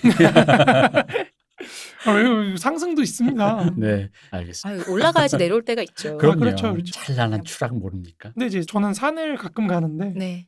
항상 느끼는 건데 올라갈 때 사실 넘어지는 거는 그렇게 크게 안 다쳐요. 음. 근데 내려올 때 넘어지면은 못 네, 그렇죠. 그쵸. 일어나지. 아, 맞아요. 그런 뭐, 것 어, 같아요. 맞아요. 그럼요. 뭐든지 그러니까 올라갈 때는 어쨌든 그 기세를 타고서라도 좀 음. 잘못되더라도 그게 되는데 안 될 때는 뭘 해도 그리고 내려오시는 분들이 다 5분밖에 안 남았다고 얘기해 주시니까 맞아요. 맞아요. 끊임없는 5분이 지속되니까요. 그쵸. 그 조금만 더 가면 될 것 같은 고지가 있을 것 같은. 음. 네, 어쨌든 오늘은 오늘은 뭐라고 해야 될까? 어, 동대문파 라이징. 아 그렇게 되... 경제적인 측면을 좀 보았죠. 그렇죠. 네. 자, 마무리해 주시죠. 그렇죠. 네, 문세님 고생 많으셨습니다. 고생하셨습니다. 이동희 대표님 고생하셨습니다. 수고하셨습니다. 감사합니다. 쉬우셨습니다.